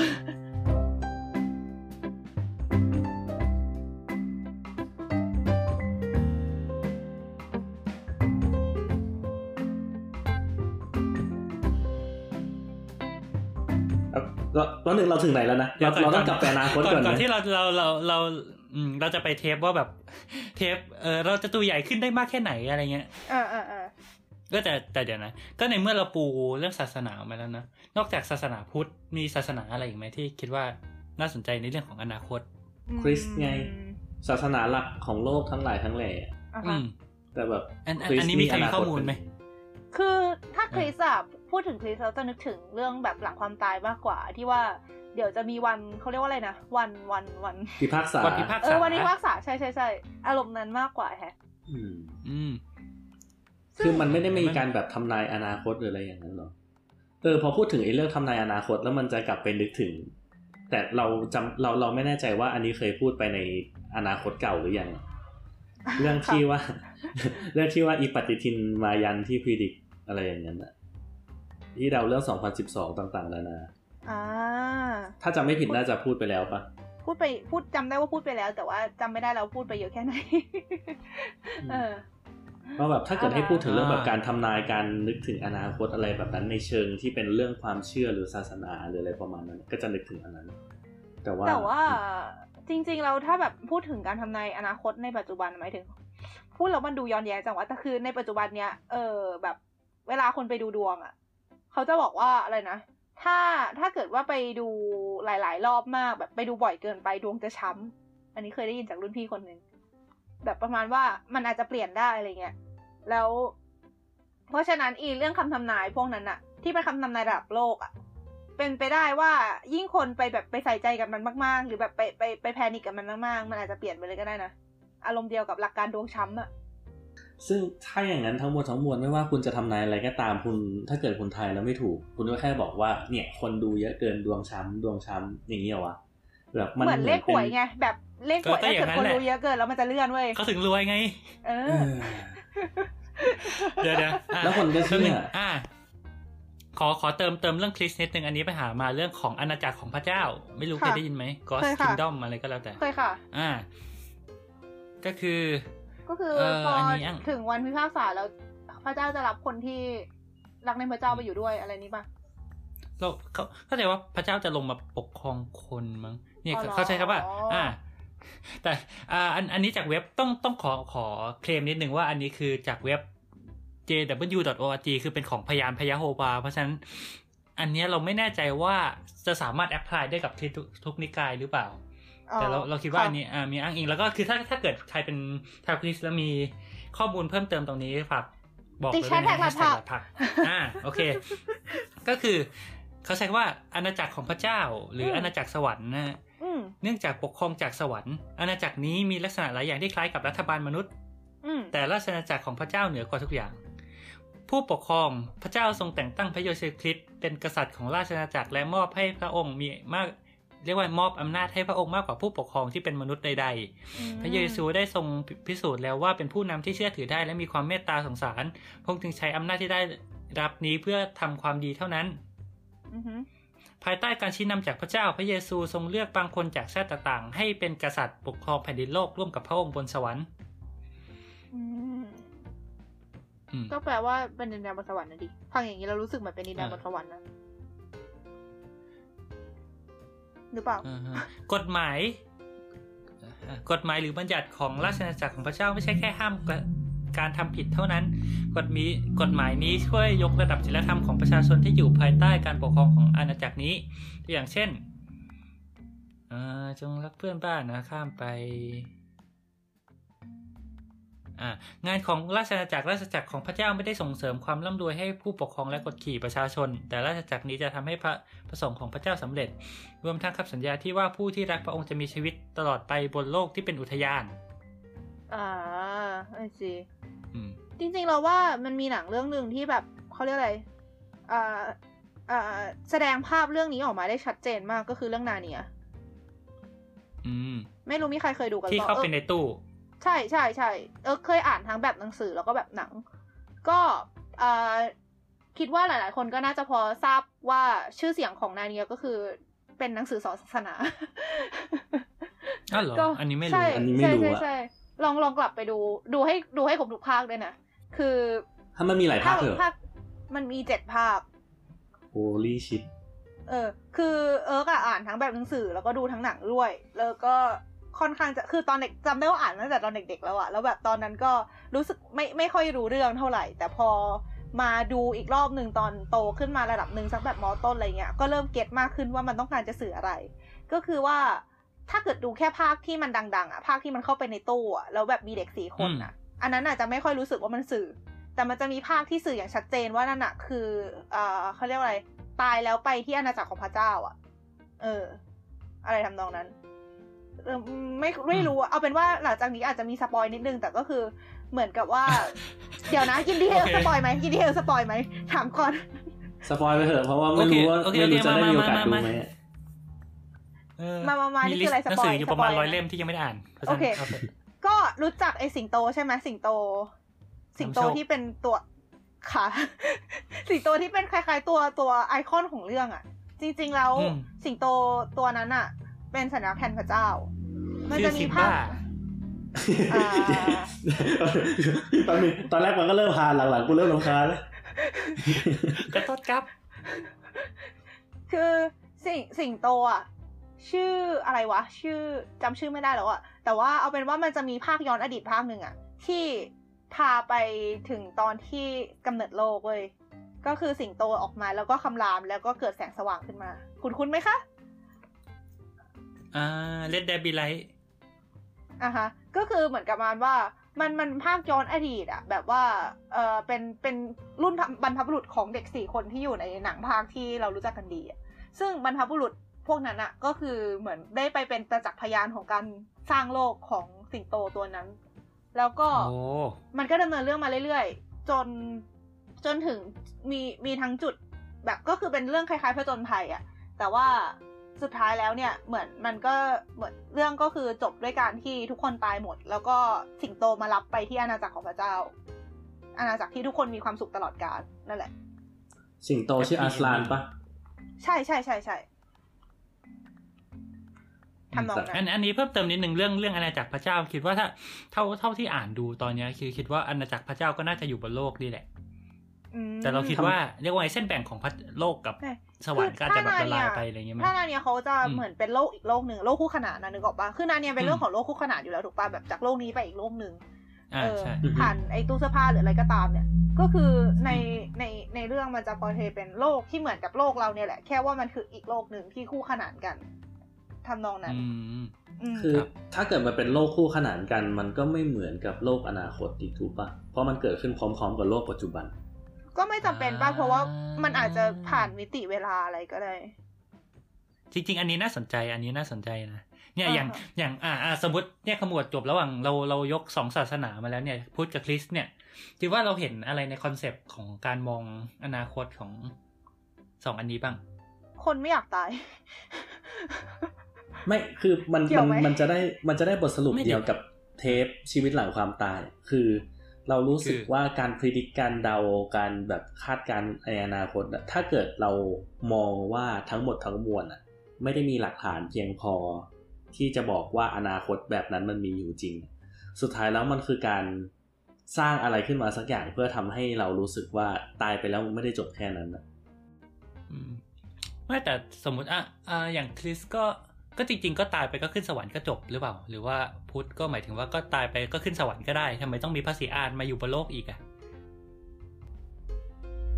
ไม่คือเพื่อให้เรารู้สึกว่าเนื้อหาเรื่องราวอะไรพวกนั้นน่ะเราลดขยะครับโอเคคือในในโลกภาษีอาจจะมีรถขยะไหมครับ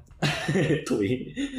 เฮ้ยคือคิดดูไม่คือถ้าถ้าสามารถหยิบ เอ่อเรียกว่าทุกสิ่งทุกอย่างจากต้นไม้ได้อะไม่งจะเกิดขยะล้นโลกครั้งใหญ่มากเลยนะ ไม่แต่ถ้าเกิดสมมติมองเป็น 3D printing อะพอใช้อะไรเสร็จปุ๊บก็โยนฮะทิ้งให้กลายเป็นวัตถุดิบรีไซเคิลได้เรื่อยๆอะไรออ๋อย่างงี้ก็คือสสมมติแบบใช้แบบเอาเสื้อผ้ามาจากต้นไม้แบบใส่เสร็จก็เอาไปกองไว้ใต้ต้นไม้ให้มันกเอลายอเป็นเอปุ๋อยเออเอออืมแล้วก็ปริ้นทุกใหอย่าม่งวนเวียนเป็นไซเคิลใช่โอ้อ่าครับ นี่มัน zero waste โอเค economy ไอเดียลเลยแหละ บอกเลย กลับมากลับมาเรื่องที่เมื่อกี้พูดค้างไว้ก็คือไอ้ที่กูลืมเลยว่าพูดเลยอะคือเรามองว่าแบบด้วยความที่แบบว่าเขาเขาพยายามจะแบบสร้างเขาเรียกว่าอะไรนะมันจะบอกว่าแบบเป็นการสร้างเรื่องก็ไม่ใช่ แต่เอาเป็นว่าแบบไอ้เรื่องราวทั้งหมดทั้งมวลที่ที่ที่มันโดนเขียนไว้หรือมันโดนแบบคาดการณ์ไว้อะมันเหมือนเป็นการแบบเขียนไว้เพื่อแบบ เพื่อบอกมนุษย์ว่าแบบหลังจากที่ว่ามนุษย์ ทำอะไรไปแล้วก็ตามจนแบบว่าแบบตายไปแล้วเนี่ยจบชีวิตการเป็นมนุษย์แล้วอะมันทำให้เขาเรียกว่าอะไรอะมันทำให้เขายังรู้สึกว่าแบบหลังจากที่ว่ามันผ่านจุดนั้นไปแล้ว มันยังมีอะไรให้เขาไปใช้ชีวิตต่อ ไม่ว่าอืมจะเป็นในเรื่องของการกลับชาติมาเกิด หรือการมาอยู่ในยุค พระพุทธเจ้าองค์ใหม่ หรืออะไรก็ตามแต่ หรือว่าแบบจะเป็นแบบเออดินแดนของพระเจ้าต่างๆนานาทั้งหมดทั้งมวลมันคือการมันคือการทำให้แบบ เขาเรียกว่าทำให้มั่นใจว่าอย่างน้อยที่สุดในอนาคตเรายังมีอะไรให้ไปใช้ชีวิตต่อหลังจากที่เราตายเลยอืมนะฮะเราก็เลยรู้สึกว่าทุกคนดูจะคาดหวังกับอนาคตอะเก็ตปะหมายถึงแบบว่าแบบอืมทุกคนพยายามจะมองทุกๆอย่างอะว่าแบบ เออแบบในอนาคตมันจะต้องดีกว่าในอนาคตมันจะต้องแบบมีชีวิตที่แบบสมบูรณ์กว่าอะไรอย่างเงี้ยเพราะอืมเท่าเท่าที่ฟังฟังที่พูดมาก็คือทั้งสองอย่างมันก็คือ เป็นการเดาว่าแบบในในในอนาคต เขาเรียกว่านะคุณภาพชีวิตที่เขาที่เขาจะได้รับอะที่แบบเหล่าศาสนิกจะได้รับอะมันมันไปในทางที่ดีขึ้นถูกปะอืมอืมอืมฉะนั้นมันคือการแบบมองโลกในแง่บวก มองโลกในแง่ดีสำหรับคนสำหรับคนที่เขาเรียกว่าอะไรมันวะคือแรงบันดาลใจในการทำความดีไง อืมจะว่างั้นก็ได้มั้งแล้วที่ใบยกขึ้นมานี่คือใบมีคำตอบเลยในใจฮะ อืม ไม่รู้คือเราก็คล้ายๆกับไอซ์นั่นแหละแค่เรารู้สึกว่าคือถ้าถ้ามองรวมๆมันก็คือการมองว่าโลกยุคหน้ามันจะดีกว่าโลกยุคเนี้ยอ่าคือก็แบบอนาคตที่สดใสรอเราอยู่ ส่วนฉันก็เนียสไง ทุยเหมือนเป็นการให้กำลังใจกันเองอะไรเงี้ยนะคิดว่าอย่างนั้นด้วยส่วนหนึ่ง แต่ว่าอีกอีกอย่างหนึ่งก็คือสังเกตว่าเขาเขาไม่ได้พูดเลยนะว่าแบบ เออ โลกโลกยุคหน้ามันจะมียานอวกาศนะ โลกยุคหน้าเราจะไปโคโลไนซ์ดาวดวงอื่นอะไรเงี้ยโลกยุคหน้าอ่าเราจะมีเออนึกออกเปล่าว่ามัน อ่านึกออกก็คือเหมือน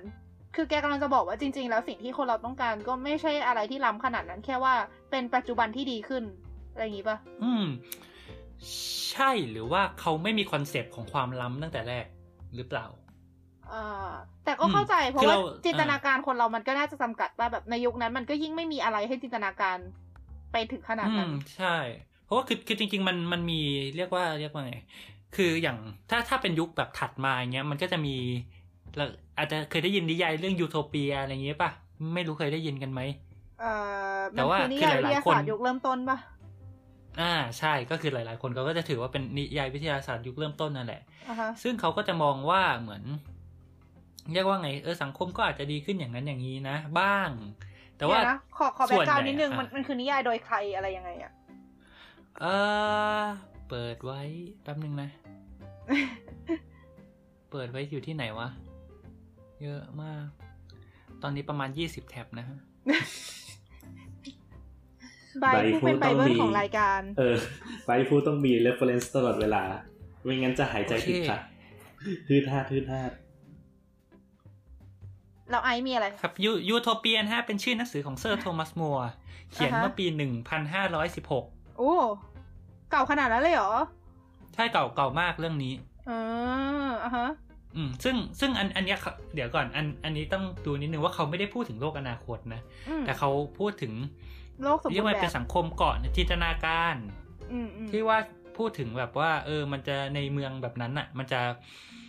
ความดีความงามมันจะเป็นยังไงอะไรเงี้ยหรือเมืองที่ดีจะเป็นยังไง สังคมที่สมบูรณ์แบบจะเป็นยังไงอืมซึ่งบางคนก็บอกว่า เขาไม่ได้เขียน เพราะว่าเขาแบบต้องการจะ present หรอกเขาเขียนเพื่อจะแซะไอสังคมที่เป็นอยู่ต่างหากอะไรเงี้ย แต่ก็อ๋อนั่นแหละอ๋อให้เป็นเรื่องจริงๆยกเป็นเรื่องของการแล้วคือเป็นนักแสดงวิเคราะห์วรรณกรรมไปแบบวิเคราะห์วรรณกรรมอืมไปอะฮะใช่ แต่แค่แค่เรารู้สึกว่าอย่างน้อยสิ่งสิ่งที่มันสะท้อน อย่างหนึ่งคือเรารู้สึกว่าคือหนึ่งคือถ้าเขาไม่ได้มองว่าอันเรียกว่าคนยุคก่อนหน้าเนี้ยคือถ้าเขาไม่ได้มองว่าอนาคตมัน มันก็คือคือโลกใบนี้ที่เราแก่ขึ้นอะ อย่างอย่างน้อยเขาก็อาจจะมองว่าแบบเออมันก็เรียกว่ามันมันอาจจะมีความย้อนกลับมาของอะไรบางอย่างด้วยหรือเปล่า คือจริง ๆ อืม เราก็ไม่รู้นะ แต่แต่คือมันก็ไม่ใช่อนาคตซะทีเดียวหรือเปล่าเวลาเราพูดถึงศาสนาพุทธหรือศาสนาคริสต์เองอะ่ะมันคืออ่าฮะการกลับมาของอะไรบางอย่างด้วยนะอ่ามันคือใช่การกลับคือมามัขนองเป็นอะไรที่เป็นของไซพระพุทธเคิลเจ้าคือการกลับมาของอ่าอ่าของพระเจ้าอะไรเงี้ยเออเพราะแต่จริงอืมๆ เซนส์เรื่องเนี้ยมันอาจจะไม่ใช่เซนส์ว่าอนาคตมันพัฒนาไปดีกว่านี้ แต่อาจจะเป็นเรื่องของการว่าอนาคตคือการที่เราจะเรียกว่าไงกลับคืนสู่สิ่งที่ดีงามในอดีตอะไรเงี้ยสมมติมันก็คือแปลว่ามันกลับมันจะต้องคืเบอสสู่ยุคทอองอนว่าอดีตคือสิ่งที่ดีงามแบบความเชื่อที่ว่าอดีตคือสิ่งที่ดีงามด้วยปะอืม เพราะอย่างอย่างน้อยอย่างอย่างอย่างพุทธเนี่ยเราเราคิดว่าคนคนพุทธก็มองช่วงพุทธกาลเป็นช่วงที่ดีว่าแบบเป็นช่วงที่แบบ ใครก็แบบมานั่งฟังพระพุทธเจ้าเทศน์สามนาที แล้วก็บรรลุเป็นพระอรหันต์อะไรเงี้ย อ่าอ่าอ่าใช่ เข้าใจ ใช่ใช่หรือแม้กระทั่งแบบ ไม่รู้นะอย่างอย่างช่วงเรียนในซองเองอะช่วอ่างที่คนชอบอะไรอะแบบมองว่าเรีพยวกในั้นคือยุคที่แบบห้าพันหดีกพันงาเจ็ดมแล้วมั้งเออเออเออนึกออก ซึ่งในซึ่งในขณะเดียวกันก็มีคนที่ใช่แต่งนิยายออกมาแต่ใช้ว่ายุคคืนั้อนจนะริงคะๆคนคนยุคนั้นอะ คือมันเรียกว่าคือเขาไม่ได้มองว่าเขากำลังแบบอยู่ในอนาคตนะเออ คือคือเขามองหมายถึงว่าเขามองว่าเขาเป็นการแบบฟื้น เออ คือเขาภาษาไทยอะยกฟื้นฟูศิลปะวิทยาการ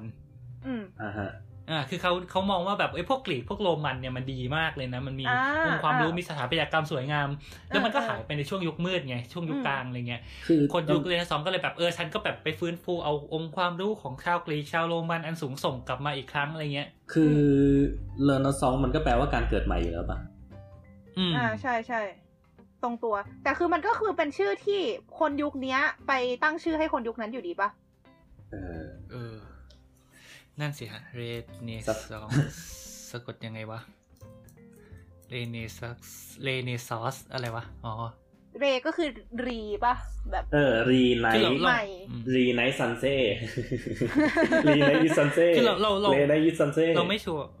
คือคืออะไรวะ อ่านแบบตรงตัวเราควรจะเข้าใจเปล่าวะเมื่อกี้เรนาอิซันเซ่อ๋อ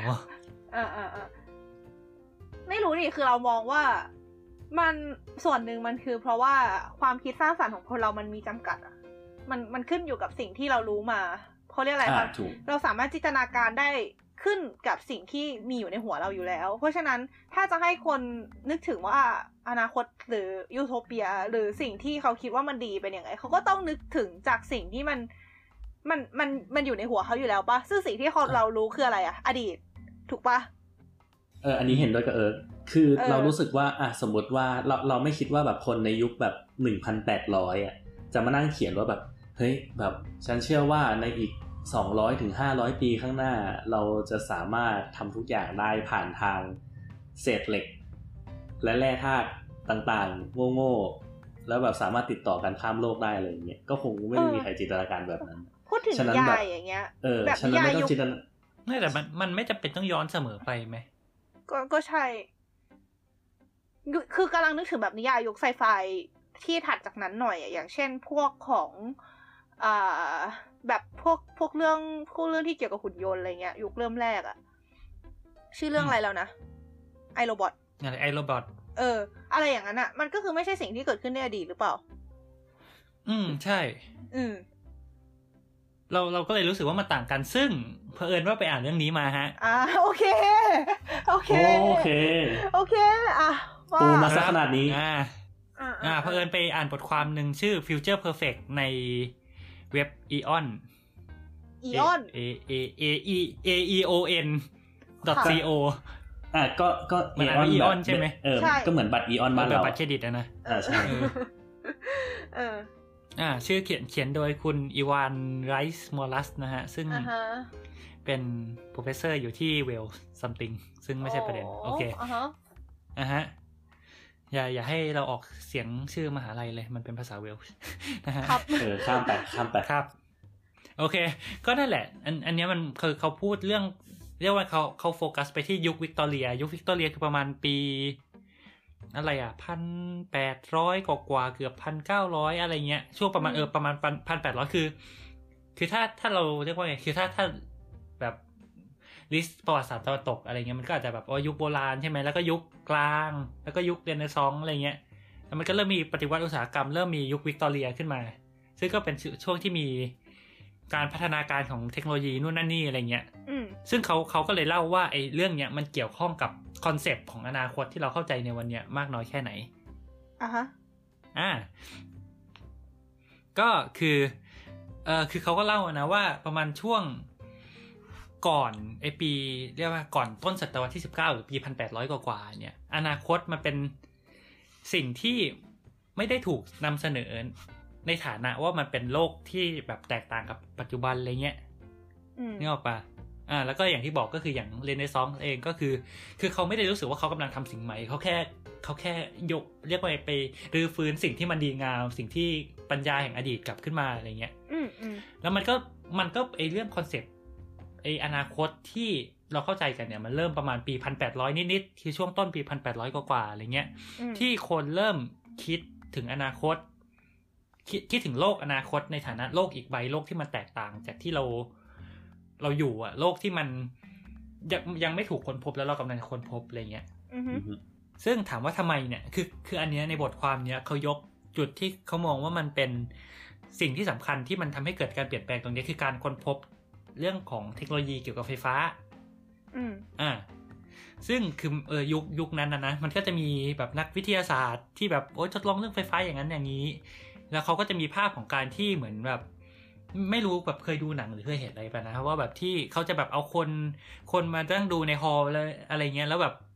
มีนักวิทยาศาสตร์สติเฟื่องก็จะเดินออกมาแล้วก็แบบยิงอ่าไฟฟ้าเปี้ยงเปี้ยงเปี้ยงอ่าสร้างอ่าอ่าแบบเออสร้างฟ้าผ่ากลาง hall แล้วคนก็จะมาปรบมือกรี๊ดกร๊าดอะไรเงี้ยเออเออนึกออก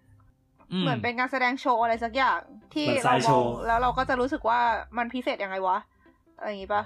หรือใช่เปล่าซึ่งเออแต่แต่คือใช่คือสำหรับเรียกว่าไงในสำหรับคนยุคนั้นนะมันคือ การแสดงสิ่งที่มันยังไม่มีมาก่อนน่ะ อืม อืม ทีนี้เนี่ยมันคือตอนนั้นมันก็มีเรียกว่าคือมันก็มีหลายกระแสอะไรเงี้ยที่ มีการตั้งคำถามว่าเฮ้ยคุณมองมองอนาคตอะไรเงี้ยว่ามันมันคือยังไงกันแน่บางคนก็แบบ ตั้งคำถามว่าแบบ เออ คุณคิดว่าไอไอของเล่นของคุณนี่มันจะมีประโยชน์นักเหรออะไรเงี้ยของเล่นอะฮะอ่าแล้วไงอ่าแต่ว่าคือนึกออกแบบว่าเรียกว่าเทคโนโลยีอะมันมันเป็นสิ่งที่คือมันมันยังดูแยกกับอย่างอื่นถูกไหมมันก็คือเหมือนเป็นอย่างที่บอกคือเป็นของเล่นอะแต่ว่าจนกระทั่งช่วงนี้แหละ ที่มันเริ่มมีการเกิดขึ้นของความเชื่อมโยงกันระหว่างเทคโนโลยีกับสังคม คือ concept เรื่อง futurism หรือการมองอนาคตของคนยุควิกตอเรียนี่แหละ ที่มันเริ่มเกิดขึ้นว่า เทคโนโลยีคือการพัฒนาการของสังคม อืมอ่าอันอันอันนี้อันนี้เข้าใจไหมอ่าก็คือเหมือนก่อนหน้านี้ไอ้เทคโนโลยีพวกนี้เหมือนโดนมองว่าเป็นแค่เป็นมายากลเฉยๆอะไรอย่างงี้ป่ะไม่ได้เอามาใช้ประโยชน์อะไรได้ที่เราอ่าแต่พอที่เราเราคิดว่า เราคิดว่าคือที่ผ่านมาคือก่อนหน้านั้นนะมันก็มีเทคโนโลยีเกิดขึ้นนั่นแหละมันอาจจะมีปืนใหญ่เกิดขึ้นมีแท่นพิมพ์เกิดขึ้นอะไรเงี้ยแต่มันไม่ใช่สิ่งที่มันจะเปลี่ยนแปลงสังคมอะอ่าฮะอ่าจนกระทั่งซึ่งยุคเนี้ยซึ่งอืมอ่าซึ่งมันคือเขาก็โยงด้วยว่ามันอาจจะเกี่ยวกับลักษณะที่อย่างที่บอกคือไอไอไอไซโชที่ว่า คือการที่นักวิทยาศาสตร์จะต้องการขายไอเดียขายเทคโนโลยีของตัวเองให้มันจุดติดอะ คือเขาไม่สามารถบอกได้ว่าเอ้ยเทคโนโลยีนี้มันล้ำเฉยๆนะคือเขาต้องสร้าง narrative สร้างจินตนาการให้กับคนดูหรือว่าคนปกติทั่วไปว่าเฮ้ยมันเอาไปทำอะไรเทคโนโลได้ยีที่เขานำเสนอเนี่ยมันมันจะเปลี่ยนแปลงสังคมเราเป็นในทิศทางที่ดีขึ้นยังไงได้บ้างอ่าปัจจุบันอ่ามัมันก็ยังเป็นอย่างนั้นอยู่ ใช่เออมันมันมันคือสิ่งที่มาจนถึงปัจจุบันนี่แหละว่าแบบโอ้ยว่า คือแบบอ้าวฉันแบบอ่านี่คือสมาร์ทโฟนอะไรเงี้ยแล้วก็แบบสมาร์ทโฟนจะเปลี่ยนแปลงวิถีชีวิตไปของเราไปตลอดกาลนู่นนั่นนี่อะไรเงี้ยอืมอ่าฮะซึ่งมันคือสิ่งที่เริ่มเริ่มในยุควิกตอเรียไงอะฮะอ่าเออแปลแปลว่าไอการการ present งานแบบ Steve Jobs นี่มันมันมันมันไม่ได้เกิดขึ้นเร็วๆนี้เนี่ยอืม อะไรอย่างนั้น คือซึ่งเขาคือเขาก็เทียบด้วยนะว่าก่อนที่ยุคไฟฟ้าคือโอเค ไอ ปฏิวัติอุตสาหกรรมมันก็เกิดขึ้นแล้วอะนะ คือแบบเรียกว่าไง คือไอการปฏิวัติอุตสาหกรรมอะมันดึง สมมุติ เออเป็นโรงงานเนี้ยคือโรงโรงงานที่ใช้น้ำมัน หรือใช้เครื่องจักรใหญ่ๆ ใช้ไอ้น้ำเนี่ยมันมันไม่สามารถทำซ้ำได้เยอะๆ มันต้องเป็นแบบเป็นโรงงานใหญ่ๆ ที่ดึงทุกคนเข้ามาหากันอะไรเงี้ยอือฮึ ในขณะที่ไฟฟ้าเนี่ยคือเขาก็มองว่าแบบเฮ้ยด้วยความที่ไฟฟ้ามันเป็นพลังงานที่ต่างกับไอ้น้ำอะคือไอ้น้ำมันต้องอยู่ตรงนั้นถูกไหมหม้อต้มมันต้องอยู่ตรงนั้น แล้วมันก็ต้องทำงานตรงนั้น ในขณะที่ไฟฟ้าเราจ่ายไปได้ทั่ว เพราะฉะนั้นการมาถึงของไฟฟ้าเนี่ยมันคือสิ่งที่จะเปลี่ยนแปลงวิธีการทำงานของเราด้วยว่าแทนที่ทุกคนจะต้องมาทำงานในที่เดียวกันอะ มันก็อาจจะมีการกระจายออกไปมากขึ้นอะไรเงี้ย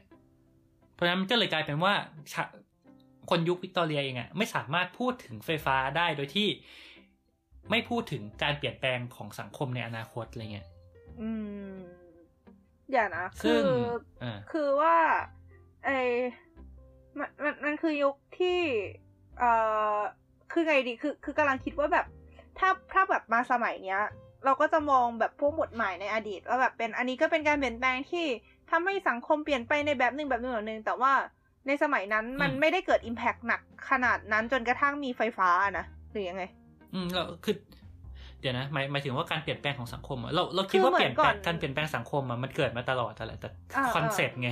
อ่าอ่าอ่าอ่าโอเคเราเราเราคิดว่าเรียกว่าไงคือ concept เรื่องอนาคตมันมากับเรื่องจินตนาการอืมอ่าป่ะคือคือคือคืออนาคตมันคือสิ่งที่เรามองไม่เห็นน่ะมคือถ้าเรา go with the flow เราไม่ได้คิดว่าโลกข้างหน้ามันจะเป็นยังไงต่อให้โลกมันเปลี่ยนเราก็ไม่ได้รู้สึกว่ามันเปลี่ยนเพราะเราอยู่ในปัจจุบันอ่าไงก็ใช่อ่าอ่าอ่าใช่อะไรเงี้ยโอเคซึ่งเราเราคิดว่าไฟฟ้าเนี่ยมันมาเปลี่ยนในส่วนเนี้ย อ่าเข้าใจก็คือ พอนักวิทยาศาสตร์เริ่มขายงานด้วยใช้การใช้วิธีการบอกว่ามันทำอะไรได้บ้าง เริ่มขายฝันให้กับคนใช้ มันก็เลยอืมเกิดการเปลี่ยนแปลงตรงนี้ขึ้น อืมใช่อ่าฮะโอเค ก็คืออ่าก็ประมาณนี้แหละอ่าอันนี้าฮะอันนี้ก็คือคร่าวๆนั่นแหละว่า คือเรียกว่าคนเราเปลี่ยนอย่างน้อยคนในโลกตะวันตกเนี่ยเปลี่ยนความคิดเรื่องอนาคตจาก ก็แค่เป็นเวลาที่เกิดในอนาคตที่ฉันจะแก่ลงหรืออะไรเงี้ย แต่ว่าเป็นโลกใบเดิมอะเปลี่ยนเปลี่ยนเป็นว่าเฮ้ยอนาคตเท่ากับว่าเทคโนโลยีจะพัฒนาขึ้นเท่ากับสังคมเราจะเปลี่ยนไปเนี่ยเออมันเริ่มตอนนี้อ่าอะไรอย่างเงี้อ่าเออน่าสนใจคอนเซปต์ของคนเราที่มีอนาคตก็เปลี่ยนไปตามนั้น แล้วอันนี้มันแบบมันสามารถแสดงออกมาได้ในพวกสื่อต่างๆ ด้วยถูกไหมอย่างที่เราคุยกันเมื่อกี้ว่านิยายสมัยก่อนกับนิยาย หลังจากนั้นมันก็จะต่างกันออกไป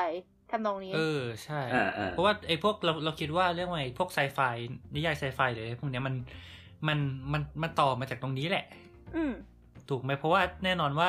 คือคุณจะเขียนเรื่องอนาคตไปทำไมในเมื่ออนาคตมันเป็นเหมือนปัจจุบันอะไรเงี้ยอ่าอ่าเออเออเอออ่าแบบอ่านี่คือปีสองพันหกสิบอ่าฮะปีที่ทุกอย่างก็เหมือนสองพันสิบหกนั่นแหละเออมันอืมเออ แล้วมึงจะบอกทำไมว่าสองพันหกสิบล่ะ อย่างเงี้ย อ่าใช่ ปกติเพราะว่าอะอันนี้เข้าใจเพราะว่าแบบถ้าเกิดคุณจะเขียนนิยายอะไรขึ้นมาสักเรื่องอะแล้วอะฮะเพื่อความที่ว่าแบบจะให้คนรีเลทกับเขาเรียกว่านะกับกับสถานการณ์ที่เกิดขึ้นอะมันก็ต้องบอกใช่ป่ะว่ามันเกิดขึ้นเมื่อไหร่อะไรประมาณนั้นอะอะอย่างเช่นอืมอืมสมมติว่าถ้าเกิดเราบอกเราเราอยากจะให้แบบช่วงนั้นเป็นช่วงแบบสงครามที่แบบมันไม่มีรถถังไม่มีอะไรอย่างเงี้ยเราก็ต้องไปบอกว่าแบบเออมันเป็นช่วงแบบยุคสงครามยุคนี้นะ ยุคนั้นนะแบบโดยเฉพาะเจาะจงไป แต่พอมันเป็นเรื่องอนาคตเขาเรียกว่าอะไรนะ พอมันเป็นอะไรที่ว่ามันเหมือนกับปัจจุบันอะปกติเขาก็จะบอก setting ว่าเออมันคือปีแบบเนี่ยปีช่วงนี้อาจจะแบบอะบวกลบสองปี เป็นแบบอะในอนาคตอาจจะเป็นแบบ 2021 หรืออะไรอย่างเงี้ยไม่ได้ไปไกลมาก เพราะว่ามันไม่มีเหตุผลที่เขาจะต้อง mention จำนวนปีให้มันแบบก้าวไกลขนาดนั้น อีกส่วนหนึ่งก็คือเพราะเขารู้อยู่แล้ว ไม่ใช่ไม่ไม่ใช่พอรู้อยู่แล้วหรอกแต่แบบเพราะทุกคนรู้ว่าเมื่อถึงปีที่ถูก mention นะตอนนั้นมันจะต้องมีอะไรเปลี่ยนแปลงแน่ๆ ฉะนั้นอืมหลาย ๆ ครั้งที่เขาจะเขียนเนื้อเรื่องหรือเขาจะเมนชั่นอะไรขึ้นมาก็ตาม ถ้าเกิดเขารู้สึกว่ามันจะไม่ได้มีอะไรที่เปลี่ยนไปมากขนาดนั้นน่ะมันไม่ได้มีความจำเป็นที่จะต้องไปเมนชั่นจำนวนปีที่ไกลอืมอืมประมาณนั้นต่อ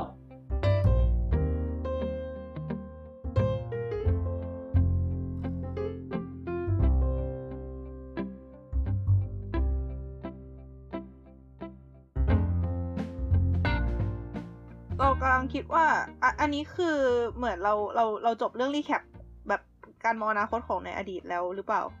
หรือไบร์ทมีอะไรที่เตรียมมาอีก อืม คิดแป๊บ มีหนังอะไรที่อยากพูดถึงไหมจริๆคะเออใช่ใช่ไหมอืเพราะเราพูดถึงไปแต่นิยายแล้วก็เมื่อกี้แอบหยอดนาเนียไปเรื่องนึง แต่ว่านอกนั้นน่ะ มีหนังเรื่องอะไรที่แบบเหมือนทำให้เห็นภาพอนาคตได้ชัดๆไหม คือเราไม่แน่ใจว่าเราเคยพูดไปหรือยังนะหรือไม่เราเคยได้ยินเคยได้ยินจากสักที่หนึ่งอะแต่คือเหมือนกับว่า เอ่อพวกนิยายไซไฟต่าง ๆอะไอเรื่องราวในนั้นน่ะปกติมันจะเป็นเรื่องที่เป็นเป็นความกลัวของคนในยุคนั้นป่ะแบบอย่างอย่างเช่นอ่าถ้าเป็นนิยายไซไฟยุคยุคหนึ่งก็จะเป็นยุคที่กลัวว่าหุ่นยนต์จะมาครองโลก ก็จะเป็นนิยายไซไฟที่เกี่ยวกับหุ่นยนต์ครองโลกเต็มไปหมดเลย อะไรอย่างอืนี้อฮึหรือเป็นนิยายไซไฟยุคที่มียุคอะไรอีกวะ มียุคที่กลัวว่าอุกกาบาตจะถล่มโลก ก็จะเป็นนิยาย เอ้ย ไม่ใช่นิยายหนัง หนังก็จะมีหนังไซไฟที่เกี่ยวกับอุกกาบาตจะพุ่งชนโลกอะไรอย่างนี้เต็มไปหมดเลยอะไรทำนองเนี้ยนึกออกปะอืมหรือแบบยุคที่เป็นเอเลี่ยน พูดไปในเรื่องเอเลี่ยนปะวะ แต่ว่าเหมือน อ่ามันจะมียุคที่แบบมีพูดถึงเอเลี่ยนเต็มไปหมดเลย ก็คือเป็นยุคช่วงที่เอเลี่ยนกำลังบูมแล้วคนก็กลัวเอเลี่ยนกันอะไรอย่างเงี้ยอืม เออ เพราะฉะนั้นมันก็น่าจะบอกอะไรได้บ้างอยู่ถูกไหมหนังไซไฟต่างๆอะฮะ อืม อืม จริงๆเอออันอันนี้เห็นด้วยว่ามันมันเกี่ยวกับความกลัว ซึ่งเอาจริง ๆ แล้วถามว่าไซไฟจำเป็นต้องเกี่ยวกับความกลัวไหมอันนี้ เราว่าจริง ๆ ก็ไม่ไม่จำเป็นด้วยซ้ำนะ จริงเหรอแต่เรารู้สึกว่าในเมื่อมันมีความกลัว คือ คือมันคือจุดที่ทำให้เกิดคอน FLICT ของเรื่องอะ อืมอืมใช่อืมแต่ว่าคือเปล่าอันอันเนี้ยคือเราแว็บขึ้นมา เราลองคิดเทียบเทียบกันดูว่าจริงๆไซไฟมันมีฟังก์ชันบางอย่างอะที่มันทำให้เหมาะสมสำหรับการพูดถึงความกลัวบางอย่างโดยที่เรื่องแนวอื่นอะมันไม่สามารถทำไม่ได้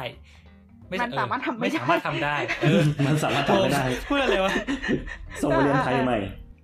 เช่นอย่างแบบเรียกว่าไงสมมติเป็นเทียบกับไซไฟกับแฟนตาซีอย่างเงี้ยคือต่อให้แบบโอ้ยเราดู ไม่รู้ดู Lord of the Ring ดู Hobbit อะไรเงี้ยเราเห็นแบบเออหรือว่าอะไรเกมวอฟโทนไม่รู้ที่แบบเห็นเห็นแบบเออมังกรบินมาแล้วแบบพ่นไฟเผาหมู่บ้านเผาเมืองราบเป็นหน้ากลองเนี่ยโอเค เราอาจจะตื่นเต้นอะไรเงี้ยแต่เราไม่สามารถมันไม่สามารถทำให้เรากลัวได้ว่าวันหนึ่งมันจะมีมังกรมาบินบนหัวเราแล้วก็เผาบ้านเมืองเราเลยเงี้ยอ่าฮะ อ่า โอเค จะเราจะไม่บอกว่าตอนเด็กๆเราเคยกลัว โอเค ต่อต่อต่ออะต่อฟังได้ในเทปพรินช์นะฮะ โอเคค่ะ ต่อต่อเออนั่นแหละ แต่ว่านั่นแหละ เพราะว่าไซไฟมันมันเป็นเรื่องที่ เรียกว่าไงมันเกือบเกือบจะจริง หรือว่ามันเป็นเรื่องที่ถูกพรีเซนต์ในสิ่งที่ว่าแบบเออ มันอาจจะจริงก็ได้นะ อะไรเงี้ยในขณะที่มันก็ไม่จำเป็นต้องจริง มันก็เลยทำให้ มันสามารถ สะท้อนความกลัวเราออกมาได้จริง ๆ เพราะว่าสมมุติถ้าเกิดเราทำนิยายที่มันเป็น เอ่ออะไรอะนิยายที่มันเป็นเรียลมาก ๆ เป็นนินิยายชีวิตอะไรเงี้ยแล้วอยู่อยู่ดีๆ ถูก อุกกาบาตชนโลกอะไรเงี้ยมันก็อาจจะดูไม่จริงจนเกินไปอะไรเงี้ยอืมฮึเรารู้สึกว่าเออไซไฟมันอยู่ตรงกลางตรงเนี้ยที่มันสามารถช่วยให้ มัน fulfill เรื่องของการดึงความกลัวที่อยู่ในจินตนาการออกมาได้ โดยที่เรารู้สึกว่าเรายังเชื่อมันมากพอว่ามันอาจจะเกิดขึ้นอะไรเงี้ยเออเราเราค่อนข้างเห็นต่าง คือเราเราเห็นด้วยในมุมที่แบบว่าไซไฟสามารถทำให้คนกลัวได้ แต่ในขณะเดียวกันแบบมันไม่ได้จำเป็นต้องเป็น setting ของอนาคตเสมอไปของความเป็นไซไฟเสมอไปที่จะสามารถทำให้เรากลัวสิ่งใดสิ่งหนึ่งที่มันอาจจะเกิดขึ้น อืเราจัด 2012 เป็น ไซไฟปะก็เราโดว่ายทั่วใช่ไปนะก็นะก็ใช่นะหรออือฮึถ้างั้นแกจะจัดเป็นอะไรวะหนังผีไม่อะเรามองว่ามันหนังตเป็ลนกเออไม่ใช่ถุย ไม่รู้อะมันสามารถจัดเรามันมันสับเราก็นึกต้องจะบอกยังไงดีวะเราจะสามารถนิยามคำว่าไซขอโทษครับมึงพูดเองว่าจะไม่พูดคำว่านิยามนะขอโทษครับ แต่ก็คือ ส่วนตัวรู้สึกว่ามันอ่าไม่ได้จำเป็นต้องเป็นหนังพอจะเข้าใจมันไม่ได้จำเป็นต้องเป็นหนังไซไฟที่จะทำให้อ่าเรากลัใช่วเราขึ้นขอมาสักส่งอย่หนังหนังผีเรารู้สึกขว่าหนังแอคชั่นก็สามารถทำให้เรากลัวขึ้นมาได้ทริลเลอร์ก็สามารถทำให้เรากลัวได้ มันมันไม่ได้จำเป็นต้องเป็นเซตติ้งหนังไซไฟที่ทำให้เราจะสามารถเชื่อได้ว่าแบบมันต้องเกิดขึ้นจริงอ่าเข้าเข้าใจ แต่ว่าเราเรารู้สึกว่าเรียกว่ามันมันมีคือโอเคมันมีความกลัวบางแบบที่ทำได้ แต่มันจะมีว่าความกลัวบางแบบที่ เรียกว่าไงคือคือสมมุติอะสมมุติเราดูหนังอาชญากรรมแล้วเรากลัวแบบโจรมาจิ้มผุงหน้าบ้านอะไรเงี้ยแบบเดินออกไปจะโดนโจรประแทงเออมันได้ หรือว่าเราดูหนังแอคชั่นแล้วเรากลัวผู้ก่อการร้ายอะไรเงี้ยแล้วเราว่ามันได้ แต่ว่าเรียกว่าไงอะคือไซไฟอะมันมันให้พื้นที่กับมันให้โอกาสกับความกลัวที่มันอาจจะไม่ได้มีโอกาสเกิดขึ้นมากขนาดนั้นด้วยไง อืมก็คือเหมือนกับกลัวสิ่งที่มันยังไม่เคยมา ก็คือเหมือนอนุญาตให้คนเราจินตนาการ feel เดียวเหมือนกลัวมังกร แต่เออว่าเป็นการกลัวมังกรใน feel ที่เราเขาเรียกว่าอะไรนะ อย่างเป็นการทำให้เป็นการที่เราคิดไปว่ามังกรตัวนั้นอาจจะมีจริงก็ได้นะอะไรอย่างเงี้ยปะเออใช่ใช่อืมที่กำลังจะเรียบเรียงก็ประมาณนั้นอือฮึก็ก็คิดว่าใช่นะก็ก็เห็นด้วยก็อ่าฮะ เพราะฉะนั้นมันก็ควรจะบอกเราได้ด้วยถูกไหมว่าสาย บันถึงตัวหนังไซไฟมันก็น่าจะบอกเราได้ด้วยว่ามุมมองของคนที่มีต่ออนาคตเป็นยังไง จริงไหม เพราะว่ามันคือสิ่งที่เราคิดว่ามันอาจจะเกิดขึ้นจริงก็ได้ ถูกไหมฮัลโหลทุกคน พยายามจะคิดตามอยู่แล้วก็รู้สึกว่าอยากให้ทวนไหมโอเค เอาใหม่ เอาใหม่ ก็คือในเมื่อหนังไซไฟอะมันเป็นหนังที่บ่งบอกว่า อ่า สิ่งนั้นนะคือสิ่งที่คนเราจินตนาการว่ามันอาจจะเกิดขึ้นจริงก็ได้อือฮึ นั่นก็หมายถึงอนาคตแล้วถูกปะก็หมายถึงมันคือสิมันคือหนังที่บอกว่า คนเราคิดว่าอนาคตอาจจะเป็นเรื่องแบบนั้นก็ได้อะไรเงี้ยอืมอ่าฮะเพราะฉะนั้นเราก็จะสามารถดูได้ว่า คนเรามองเห็นอนาคตแบบไหนได้จากการดูหนังไซไฟอ่าอะไรอย่างนี้ อืม ยังงงอยู่ไหม ไม่ไม่งงไม่งงก็เข้าใจเข้าใจ แต่คือกำลังคิดตามอยู่สินะอืม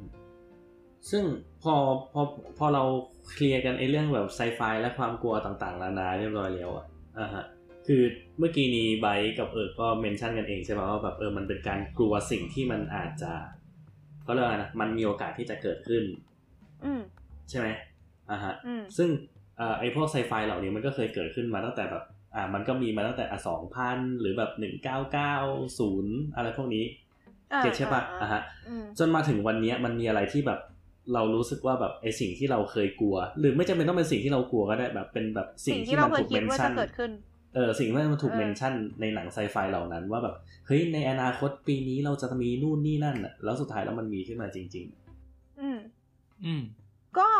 เอาจริงเราว่าใกล้ตัวสุดก็น่าจะเป็นแบบพวกโทรศัพท์มือถือหรือแบบ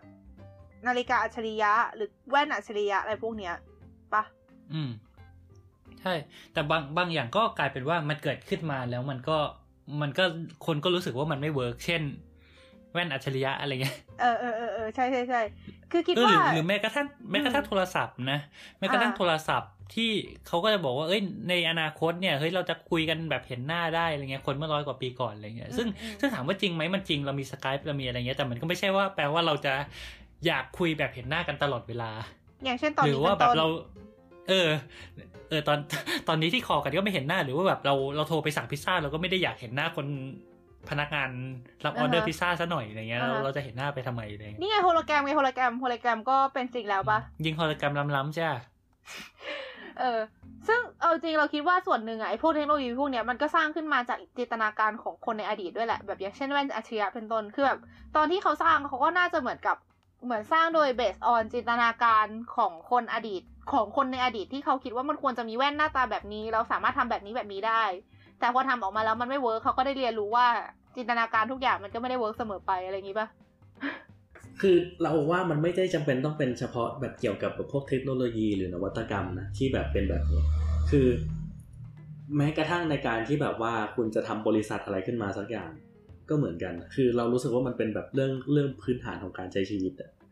เรื่องไอ้ความเขาเรียกว่านะแบบ creativity กับ feasibility อะแบบเขาเรียกว่านะความแบบจินตนาการกับการแบบความเขาเรียกว่าอ๋อนะอ๋อความสามารถในการแบบสามารถผลิตได้จริง หรือสามารถใช้งานได้จริง หรือแบบความเขาเรียกว่าอะไรวะความ practical อะภาษาไทยคืออะไรวะความยืดหยุ่นฮะใช่ไม่ไม่ไม่ใช่ยืนหนึ่ง practical คือแบบความอะไรวะหามันมันเอาไปปฏิบัติได้จริงอะเออเอเอ คือคือบางอย่างแบบอะต่อให้แบบคุณแบบจินตนาการล้ำเลิศขนาดไหน แบบอารมณ์ประมาณแบบว่าแบบเฮ้ยฉันจะผลิตแบบช็อกโกแลตเขาเรียกว่านะแบบเป็นแบบแพคเกจจิ้งที่ทุกคนสามารถเอาไปทำแบบเป็นช็อกโกแลตอะไรดีวะ แบบช็อกโกแลตบอลที่บ้านได้เองแบบ DIY อะไรอย่างเงี้ยแต่ถึงเวลาแบบทำแบบนั้นจริง ๆ แล้วก็ไม่มีใครซื้อเพราะไม่มีความจำเป็นกูซื้อช็อกบอล ถุงละยี่สิบถุงละสามสิบตรงนั้นแทนก็ได้ทำไมกูต้องมานั่ง DIY วะอะไรแบบเนี้ยอ่าอันนี้คือไปไปเห็นมาจาก Kickstarter หรืออะไรฮะเปล่าแค่แบบเมนชั่นเฉยๆเพราะว่าอยู่ดีๆก็พยายามจะยกตัวอย่างแต่แบบมันนึกอะไรที่แบบมันมันมันคิดได้ทันทีใช่ใช่ไม่ค่ใช่อยออกแต่แต่เราเราเห็นอะไรในเน็ตบ่อยนะที่แบบเฮ้ยมันดูเหมือนจะล้ำนะแต่คิดอีกทีมึงจะมีคนซื้อไปใช้จริงๆหรือว่าอะไรเงี้ยอ่าแบบหลาย ๆ อย่างของคือ เรารู้ว่ามันไม่ควรจะพูดอะไรแบบนี้ แต่แบบหลาย ๆ อย่าง ของของเดิมมันก็ดีอยู่แล้ว มันไม่ได้มีเหตุผลที่จะทำให้คุณต้องไปซื้อของใหม่เอาเอาง่ายๆ อย่าง e อย่าง e แว่นอัจฉริยะถามว่าแว่นอัจฉริยะสามารถทำอะไรได้บ้าง ก็ต้องไล่มาก่อนถูกปะแล้วหลังจากนั้นก็ต้องมามองเทียบว่าด้วยความสามารถของแว่นอัจฉริยะมีสิ่งไหนสิ่งแบบมีมีสิ่งเขาเรียกว่านะสิ่งประดิษฐ์ปัจจุบันที่มันสามารถใช้งานแทนมันได้อยู่แล้วหรือเปล่า แล้วมันมีค่าใช้จ่ายเพิ่มเท่าไหร่ มันสะดวกสบายมากกว่ากันมากน้อยแค่ไหน คือ ถ้าเกิดเราต้องมานั่งเรียนรู้ใหม่ตั้งแต่แบบว่าเออกูต้องกระพริบตาแบบนู้นแบบนี้นะมันถึงจะบันทึกภาพ หรือแบบกูต้องเลื่อนตาไปทางซ้ายไปทางขวาอะไรอย่างเงี้ยมันถึงจะมันมันถึงจะทำงาน กับการที่ว่าเราสามารถมาทำทุกอย่างได้ผ่านทางโทรศัพท์มือถือแล้วถามว่าเราอืมจำเป็นต้องใช้ตัวแว่นอัจฉริยะมากน้อยแค่ไหนก็คงไม่ถูกปะอือฮึทั้งหมดทั้งมวลก็แค่จะชี้ให้เห็นเฉยๆว่าแบบ คือในหนังไซไฟหลาย ๆ อย่างที่เขาคิดอะมันคือ creativity อะ เขาไม่ได้เพราะว่ามันใช่ไม่ได้มีความจำเป็นต้องมองว่า feasibility คืออะไรเก็ตใช่ปะแบบมันไม่ได้มีความจำเป็นที่ว่าจะต้องมองว่าแบบมันมีความ practical มากน้อยแค่ไหน อะไรประมาณนี้ มันก็เลยทำให้เข้าใจนะฮะแต่พอมันเป็นแบบนี้ปุ๊บมันก็เลยยิ่งทำให้การที่เขาเรียกว่าอะไรนะการที่หนังไซไฟสามารถเดาถูกว่าในอนาคตจะเกิดอะไรแม่งเป็นอะไรที่น่าทึ่งเหมือนกันนะ ถูกปะอืมเพราะมันคือ creativity ล้วนๆ โดยที่ว่าไม่ได้มองความ practical ไม่แต่คือในขณะเดียวกันบางอย่าง เรื่องในอนาคตมันก็เบสเอาหนังไซไฟเหมือนกันไงเออก็จริงแบบเห็นไหมเหมือนกับว่าแบบ เราเคยดูหนังไซไฟเรื่องนี้แล้วเราคิดว่าแบบเออมีความเป็นไปได้ไหมที่จะทำมันให้มันเกิดขึ้นจริงอะไรอย่างนี้ปะเออ คือคือบางอย่างมันก็คือแบบเหมือนทำเพื่อทริบิวไอตัวหนังหรืออะไรอย่างนี้ตรงๆเลยอย่างเช่น เคยได้ยินข่าวคนทำสิ่งประดิษฐ์โดราเอมอนอะไรพวกนี้ไหมอืมแบบมีคนทำสิ่งประดิษฐ์เรียนแบบโดราเอมอนจริงคืออาจจะไม่ได้แบบประตูมิติที่สี่ อะอันนั้นยังแต่ว่ายอมแต่ว่า แต่ว่าแบบเหมือนเขาเขาทำเพื่อ tribute ไอตัวโดเรมอนจริง ๆ อะไรอย่างเงี้ยอืมไอเคสแบบนี้ก็มี หรือเคสที่ได้ไอเดียจากหนังไซไฟแล้วว่าก็มี เออ ซึ่งมันก็เราคิดว่ามันขึ้นอยู่กับมัน work หรือไม่ work ก็คงเป็นอย่างนั้นแหละ เออ ซึ่งซึ่งก็คือมันมันก็น่าจะมีหลาย ๆ เคสปนกันนะคิดว่านะเออคงไม่ได้แบบเป็นเป็นแบบเป็นในเทรนด์ใดเทรนด์หนึ่งอย่างเดียวเท่านั้นแหละ เอาจริง ๆ พอมานั่งไล่ไล่แบบจริง ๆ แล้วว่าแบบตัวเทคโนโลยีในหนังไซไฟอะที่แบบมันสามารถเกิดขึ้นจริงได้อะมันมีอะไรบ้างนะอืมได้พูดไปยังยังอืมไม่ค่อยได้อย่าพูงดพูดไปคือหจน่อยริงนึงว่าๆจริง ๆ เปิดเปิดเว็บจริงๆมันมีของ Mental Floss เนี่ยมันมีลิสต์อยู่นะว่าแบบโอ้เอออะฮะอะฮะหนังสิบห้าเรื่องที่ เออเรียกว่า predict the future ทำนายอนาคต อ่าอ่าไหนไล่มาสิอ่า ซึ่งเขาก็บอกว่าเนี่ย เอออย่างสองสองพันหนึ่ง Space Odyssey ไม่รู้เคยดูกันไหมโอ้โหเออเก่าเคโคตรยเคยได้ยิน เพราะว่าตอนนั้นเคยเขาเรียกตอนนั้นดู e epic rap battle of history of history ที่เป็นบิลเกตแรปแข่งกับสตีฟจ็อบแล้วมันจะมีอีตัวหุ่นยนต์ตอนสุดท้ายที่ว่ามันโผล่มา อ่ามีมีมันมีหุ่นยนต์นะโอเค ครับ แต่นั่นแหละ ก็อันนั้นคือประเด็นนั่นแหละเขาเขาก็โยงว่าเออนี่ Siri ในปัจจุบันอะไรเงี้ยที่เราคุยกับ กับคุยกับ AI ได้มันก็เหมือนอันนี้นะ มันก็เหมือน มันก็เหมือนไอ้ฮาวเก้าพันเนี่ย ซึ่งก็คือเหมือนเป็น AI ที่อยู่ในเรื่องอะไรเงี้ยอืมอืมอืมก็เราสามารถคุยกับมันได้ผ่านเสียงสั่งให้มันทำนู่นทำนี่ได้อะไรเงี้ย ซึ่งเราก็จะไม่บอกว่ามันทำอะไรอะนะในเรื่องแต่ว่าก็นั่นแหละอือฮึหรือว่า เออเรียกว่าไง อย่างใน Star Trek The Modern Pic เอ่อ The Motion Picture นะครับหนึ่งเก้าแปดเก้าไม่ใช่หนึ่งเก้าแปดเก้าสิหนึ่งเก้าเจ็ดเก้าเนี่ยก็มี เรียกว่ามีอุปกรณ์ใส่ข้อมืออะไรเงี้ยที่เอ่อที่พูดเรียกว่าไงสามารถแบบพูดสื่อสารได้อะไรเงี้ยซึ่งเขาก็เทียบว่ามันเป็นสมาร์ทวอทหรือเปล่าอืมอะไรอย่างนี้มอันนี้อะไรเล็ก ๆ น้อยๆนะแต่มันมันก็จะมีอย่างอย่างที่เราคิดว่าน่าสนใจนะ อ่าๆเราอธิบายอะไรก่อนไหมเออคือเราแค่จะบอกเฉยๆว่าหนังสองอย่างที่เรายกขึ้นที่ที่ที่ใบยกขึ้นมา มันดูไปกึ่งกึ่งๆทางแบบแฟนตาซีจักรวาลต่างๆนานา ถ้าเกิดให้เรานึกหมายถึงว่านึกถึงหนังไซไฟที่แบบทุกคนสามารถดีเลทได้ แบบรู้สึกว่าแบบเทคโนโลยีต่างๆ มันดูจับต้องได้เราจะนึกถึง Back to the Future นะอืม อ่า ซึ่งซึ่งในเรื่องมันมีอะไรบ้างอะมันมีไอ้นี่ในเรื่นี่องรองเท้าที่มันฟิตกับเท้าได้เลยอะเออเออรองเท้าที่มันสามารถแบบอันนั้นเออแบบอันนั้นไม่ต้องที่ผูกมีเชือกทำออกมาแล้วจริง ๆ อะเอออ่าฮะแต่ใช่เอาจริแต่มันงมันก็ทำเพื่อทีบิวเรื่องนั้นไงหรือเปล่าอ่าเป็นหก็ลักใช่อ่าก็ใช่แต่คือก็คือมันได้มัมานจากอันนั้นเลย มันมีของอย่างอื่นที่เขาถูกเมนที่ที่ถูกเมนชั่นในหนังเรื่องนี้ที่แบบสมัยนั้นไม่มีก็จะเป็นพวกแบบลดพลังงานขยะเอยหรือแบบ hoverboard โดรนเอออย่างโดรนเนี่ยน่าจะแบบชัดสุดแหละแต่คือแบบแต่เรายังไม่สามารถ back to the future ได้จริง ๆ นะเออเอ้ยแต่โฮเวอร์บอร์ดโดรนโดรนนี่คือยังไงนะ คือในหนังอะมันคือคือในหนัง Back to the Future อะคือต้องบอกก่อนว่า ในหนังอะมันบอกว่าปีนั้นคือปี 2015 นะอ่าฮะอ่าฮะอืมซึ่งสถานการณ์ตอนนั้นอะคือมันมี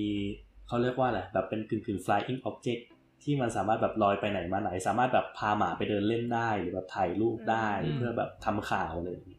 ซึ่งถามว่ามันใกล้เคียงกับโดรนสุดมันก็คือใกล้เคียงกับโดรนนั่นแหละอืมแต่จริงๆโดรนมันมีใช้มานานแล้วไม่ใช่เหรอแบบทางการทหารอะ มันเพิ่งมันแค่เพิ่งมามีแบบทั่วไปเมื่อไม่นานมานี้ แต่ว่าจริง ๆ มันมามันมีอยู่นานกว่านั้นอีกไม่ใช่เหรอคือจะบอกแบบนั้นก็ได้แต่ก็ต้องเข้าใจคอนเท็กซ์ว่าแบบในหนังมันคืออาโดรนมันถูกเข้าใจเอามาใช้ในเขาเรียกว่าอะไรนะในระดับชีวิตประจำวัน household อะเอออ่าเอฮะออ่าซึ่งมันก็ใกล้เคียงกับชีวิตประจำวันบ้านเราที่เออไม่ใช่บ้านปัจจุบันอะนี้เออแบบคนสามารถแบบซื้อโดรนมาใช้เองที่บ้านได้ เพื่อที่อ่าว่าจะเข้าทำใจนู่นทำนี่ต่างๆนานา อ่าฮะอ่าฮะอืมเข้าใจเอ้ยแต่เข้าจใจริงๆพอพอพูดเรื่องเรื่องโดรนเรื่องไอ้ hoverboard ก็คือสเก็ตบอร์ดที่มันลอยได้ใช่ไหมใช่ครับ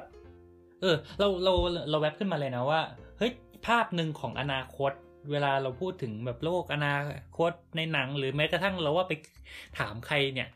มันก็จะมีภาพอะไรสักอย่างที่มันเกี่ยวกับอะไรสักอย่างบินได้ลอยได้เอปะอเออเออเออใช่ใช่ใช่ว่าแต่เราคิดว่าอันนั้นมันดูรถเป็นยนคต์วามลอยได้อะไรเงี้ยเป็นอะไรที่แบบคลาสสิกมากเวลา เออ แบบเออจะแสดงแบบบ้านเมืองหรือแสดงว่าแบบหนังว่าเฮ้ยนี่คือโลกอนาคตนะฉันก็จะต้องแบบเอมีอเออมีถนนที่อยู่รถบบินนไปฟ้าบินมาอะไรเงี้ยเออใช่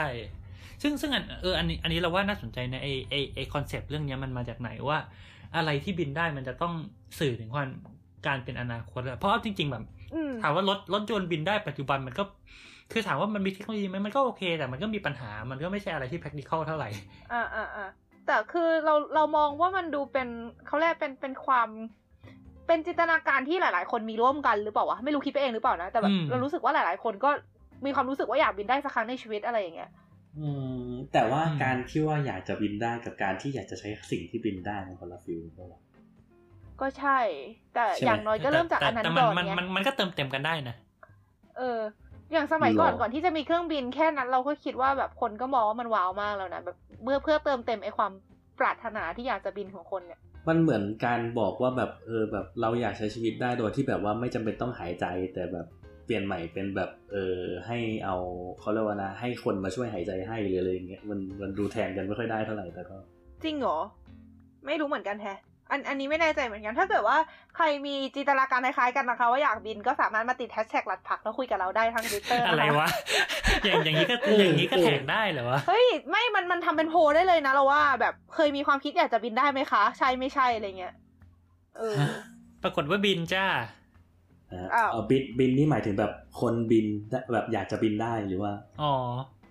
เออแอคทวิตบินไปเลยโดน report น่าจะเป็นเพราะว่าเมื่อครับตอนตอนอนาคตเก่าอนาคตอะไรปัจจุบันตอนแรกๆแน่เออเออเออน่าน่าจะน่าจะบินเรื่องนั้นมากกว่าๆเออโอเค กลับมาเออเออใช่แต่นั่นแหละ เราเราพยายามหามันมันมีเราเคยเห็นรูปอยู่หาไม่เจอแล้ว แต่ว่ามันเรียกว่าไง เป็นรูปแบบวาดแบบปีพันแปดร้อยกว่าๆหรืออะไรอย่างเงี้ยแหละแต่เขาอ่าฮะเขาก็เริ่มจินตนาการแล้วว่าแบบโลกนี้คือแบบจะมีคนบินได้อะไรเงี้ยหรือไม่หมายหมายถึงว่ามี มียานอวกาศที่บินได้นะฮะแบบไม่ใช่ยานอวกาศเออเหมือนมีรถอะไรเงี้ยให้ตายเสร็จทำไมเราต้องพูดงง แต่คือในปัจจุบันนี้มันก็มีสิ่งที่ใกล้เคียงกับแบบ คือยังไงดีคือ คือตอนนี้เวลาเราอยากบินเราต้องใช้เครื่องบินอยู่ใช่ไหมแต่ว่ามันก็มีสิ่งที่แบบสร้างมาให้คนหนึ่งคนสามารถลอยขึ้นไปอยู่บนอากาศได้มากขึ้น ไม่ว่าจะเป็นเครื่องร่อนขนาดคนเดียว หรือเมื่อรู้สึกเหมือนเคยเห็นข่าวไปเมื่อไม่นานมานี้ว่ามีชาวจีนประดิษฐ์โดรนที่สามารถขึ้นไปขี่ได้อะไรทำนองนี้ อืม ซึ่งมันก็น่าสนใจใช่จริงเพราะว่าในอนาคตมันก็อาจจะต้องมีกฎหมายการเดินทางทางอากาศขึ้นมา อะไรอย่างนี้ ประเด็นคืออย่าลืมนะว่าโดรนเนี่ยเออคือคือถ้ารถเนี้ยสมมติขับขับไปน้ำมันหมดอะมันก็จะค่อยๆช้าลงอะมันยังโออ่าเคอ่าใช่ใช่แต่คือขับขับโดรนอยู่เนี่ยอยู่ดีๆน้ำมันหมดปุ๊บลาก่อย bye จ้า ต่อไปอาจจะต้องมีสมันถานเหมือนอีลอนมัสก์ปะหรืออะไรก็เคยพูดประมาณเนี้ยเออเออว่าเขาแบบเขาไม่เชื่อว่ารถยนต์บินได้มันจะ work เพราะว่าแบบ เออแม่งอันตรายและมันมีอะไรหลายๆอย่างมาก อาจจะมีปั๊มน้ำมันที่อยู่บนอากาศก็ได้นะต่อไป แต่คือเราก็เห็นด้วยว่ามันมันมันยากมากๆ เพราะว่าการเคลื่อนที่มันจะเป็นสามมิติแล้วอะมันจะไม่ใช่แค่สองมิติ แล้วมันจะควบคุมใช่ยากกว่าเยอะ เราจะสร้างถนนยังไง เราจะเข้าใจใช่ไหมเออออืมคือคือเราจะควบคุมการการการเคลื่อนที่ยังไงให้มันแบบอยู่ในร่องในรอยอะเออนะฮะทุกอย่างจะวุ่นวายขึ้นเยอะ แต่เราคิดว่ามันหยุดไม่ได้หรอกเทคโนโลยีพวกเนี้ย และสิ่งที่น่าสนใจคือต่อไปกฎหมายอะไรพวกนี้มันจะออกมารองรับเทคโนโลยีพวกนี้ยังไงเพื่อให้มันทันกันอะแล้วเรายังสามารถมีชีวิตกันอยู่ได้ โดยที่ก็เอาไม่มีสักวันหนึ่งมีคนแบบนั่งเครื่องบินแล้วตกใส่หัวอะไรเงี้ยส่วนตัวเรารู้สึกว่าถ้าเกิดเป็นในประเทศที่เขาพัฒนาแล้วอะเขาน่าจะเลิกมองเรื่องแบบพวกแบบ flying car แบบรถบินได้อะไรพวกนี้แล้วแล้วเขาน่าจะมองแบบพวกกึ่งกึ่ง public transport ที่สามารถแบบเดินทางได้แบบ เดินทางได้แบบไฮเทค Hyperloop อะไรเงี้ยนะเออ feel ประมาณนั้นมากกว่า เราเรารู้สึกนะ ว่าแบบอ่าฮะเหมือน เพราะว่าถ้าเกิดมันมีเทคโนโลยีอย่างพวกแบบรถบินได้ขึ้นมาจริงๆเนี่ยมันก็ต้องนั่งคิดอีกแหละว่าอะรถที่บินได้เนี่ยแม่งมีประโยชน์ยังไง เมื่อเทียบกับรถธรรมดา ถูกปะใช่อะฮะแล้วแล้วเมื่อด้วยราคาที่มันสูงกว่าแน่ๆอยู่แล้ว ด้วยเชื้อเพลิงที่อาจจะต้องใช้มากกว่า หรือน้อยกว่าหรืออะไรก็แล้ว แต่แต่มันเป็นเชื้อเพลิงที่ไม่เหมือนชาวบ้าน ถามว่ามันคุ้มค่าไหมกับการที่ว่าคุณจะผลิตคุณจะซื้อรถบินได้ หรือแม้กระทั่งผลิตรถบินได้ขึ้นมาอืมอืมเออเราก็เลยรู้สึกว่าแบบสุดท้ายแล้ว เราอาจจะไม่ได้จำเป็นต้องคิดถึงมันเพราะว่ามันจะไม่มีใครใช้ ก็รอดูต่อไปอืมจริงๆไอ้ไอ้เรื่องไม่มีใครใช้นี่ก็ก็น่าปวดหัว คือแบบอย่างอย่างไอ้เรื่องไฮเปอร์ลูปเองเนี้ย คือมันก็มีคนดีเบตกันใช่ไหมว่าอืมเออเรียกว่าไงอะ ว่าตกลงว่ามันเป็นมันเป็นเทคโนโลยีแห่งอนาคตจริง ๆ ว่าแบบมันจะคนในอนาคตมันจะใช้กัน หรือว่ามันเป็นแค่แบบของเล่นที่แบบเสนอขึ้นมาแล้วไม่มีคนใช้ แล้วก็จะไม่มีแบบเรียกว่ามันก็จะหายไปเองอะไรเงี้ย ซึ่งคนเขาก็จะยก เอ่อรถไฟแม็กเลฟใช่ไหมอือหือก็คือคือมันเป็นรถไฟความเร็วสูงนั่นแหละที่เหมือนใช้คือแทนที่จะแบบเป็นล้อว่าวิ่งบนรางปกติเหมือนกับรถไฟความเร็วสูงปกติ มันก็จะเป็นเหมือนมันมาใช้แบบ ใช้สนามแม่เหล็กบางอย่างผลักให้รถไฟลอยขึ้นอะไรเงี้ยแล้วเขาก็จะบอกว่านี่นะพอรถไฟลอยขึ้นเหนือรางนิดนึงมันจะไม่มีแรงเสียดทานมันจะเคลื่อนที่ได้เร็วไปแบบพลังงานนู่นนั่นนี่กลายเป็นว่าสุดท้ายไม่มีคนใช้เพราะว่าของเดิมมันก็เวิร์กอยู่แล้วอะไรเงี้ยสมมติ คือจะบอกว่าอ่าอ่าซึ่งอันนั้นก็อ่าฮะอาจจะเป็นแง่หนึ่งซึ่งเราก็ไม่รู้ว่ามันจะเป็นอย่างนั้นหรือเปล่า จะบอกอ่าว่าเราเคยดู YouTube Channel อันหนึ่งเขาอืมเป็นคนที่แบบเหมือนเขาใช้ตัว เขาเรียกอะไรเครื่องร่อนอะเราจำไม่ได้มันมันชื่ออะไรอะ่ะ แบบไอไอเครื่องที่มันมีแบบคล้ายๆล่มชูชีพอะ่ะ แล้วก็แล้วก็สามารถแบบแล้วก็มีที่นั่งห้อยลงมา แล้วก็บินได้พาแล้ราวเขาไกใช้เดอร์พาใช่ราใช่มออันเตนั้อนแหละร์อะอันนั้นแหละอ่าครับพารามอเตอร์ Paraglider พารามอเตอร์พารามอเตอร์คุณคุณว่าพารามอเตอร์ แต่แต่ทำนองนั้นอะก็คือใช้ไอ้อันนั้นอะในการบินไปไหนมาไหนจริง ๆ แต่คือคือข้อจำกัดมันเยอะอยู่ก็คือมันจะต้องใช้พื้นที่ในการเทคออฟอะ ก็คือต้องวิ่งแล้วก็ขึ้นใช่ปะแล้วก็ต้องหาพื้นที่อืมในการลงด้วยทำนองนี้ ซึ่งคือเขาใช้อยู่จริง ๆ แล้วเขาก็ทำ YouTube เกี่ยวกับเรื่องนี้ว่าแบบเหมือนเขาใช้ไอ้นี่บินไปนู่นไปนี่อะไรทำนองเนี้ยซึ่งเข้าใจว่าในปัจจุบันก็คือด้วยราคาอะไรอย่างเงี้ยมันก็คงแบบคงไม่ใช่ว่าทุกคนที่จะใช้ได้ แต่คือรู้สึกว่าไอไอเรื่องพวกเนี้ย มันถ้าคนยังใช้น้อยๆอยู่มันจะไม่เป็นปัญหา แต่ตราบใดที่คนใช้เยอะขึ้นเรื่อย ๆ แบบเหมือนคน คือสมมติไม่ว่าเหตุผลใดก็ตามถ้าคนหันมาใช้ไอ้นี่มากขึ้นอะ มันจะเริ่มมีปัญหาแหละเพราะมันจะเริ่มมีปัญหาความแออัดอะไรต่าง ๆ ใช่ไหมอันนั้นอะคือสิ่งที่ควรจะแก้ปัญหาอะไรอย่างนี้ ก็คือถ้ารัฐแบบอาจอาจรัฐอาจจะต้องเป็นคนที่แบบคอยมองว่าเฮ้ยมันเริ่มมีเทรนด์อันนี้มากขึ้นแล้วแล้วเราจะควรจะจัดการเรื่องนี้ยังไงอะไรทำนองนั้นอะอืมอืม แต่ในปัจจุบันคือมันมีคนใช้อยู่จริง ๆ แต่ว่ามันยังไม่เป็นปัญหาเพราะมันไม่ได้เยอะไง เออแค่นั้นแหละเนี่ยจริงๆเอาจริงๆพูดถึงพาพาราไกเดอร์ อย่างเรียกว่าอย่างเครื่องบินเนี่ยยุคยุคก่อนอะช่วงช่วงแรกๆที่มันผลิตมาใหม่ ๆ ที่มันเป็นโครงไม้กับกระดาษอะไรเงี้ย คือคนคนก็ไม่คิดนะว่ามัน มันเรียกว่ายังมันจะมันจะเอาไปทำอะไรได้ หรือมันจะเป็นการขนส่งได้จริง ๆ แต่มันก็ได้ไงซึ่งสมมติย้อนกลับมาไฮเปอร์ลูปเนี่ยคือคือเราก็ไม่รู้หรอกว่าไฮเปอร์ลูปเนี่ยนะคตมันจะเป็นเหมือนแม็กเลฟที่ปัจจุบันคนมันเฮกันอะไรเงี้ยแล้วก็ สรุปว่าใช้ไม่ได้หรือไม่มีคนใช้ หรือว่ามันจะเป็นเหมือนเครื่องบินที่คนยุคนั้นที่แบบเมื่อมันใช้ไม่ได้หรอก แล้วกลายเป็นว่าเฮ้ยสุดท้ายมันใช้ได้อะไรเงี้ย อืมอืมก็รอดูต่อไปในอนาคตนะคะ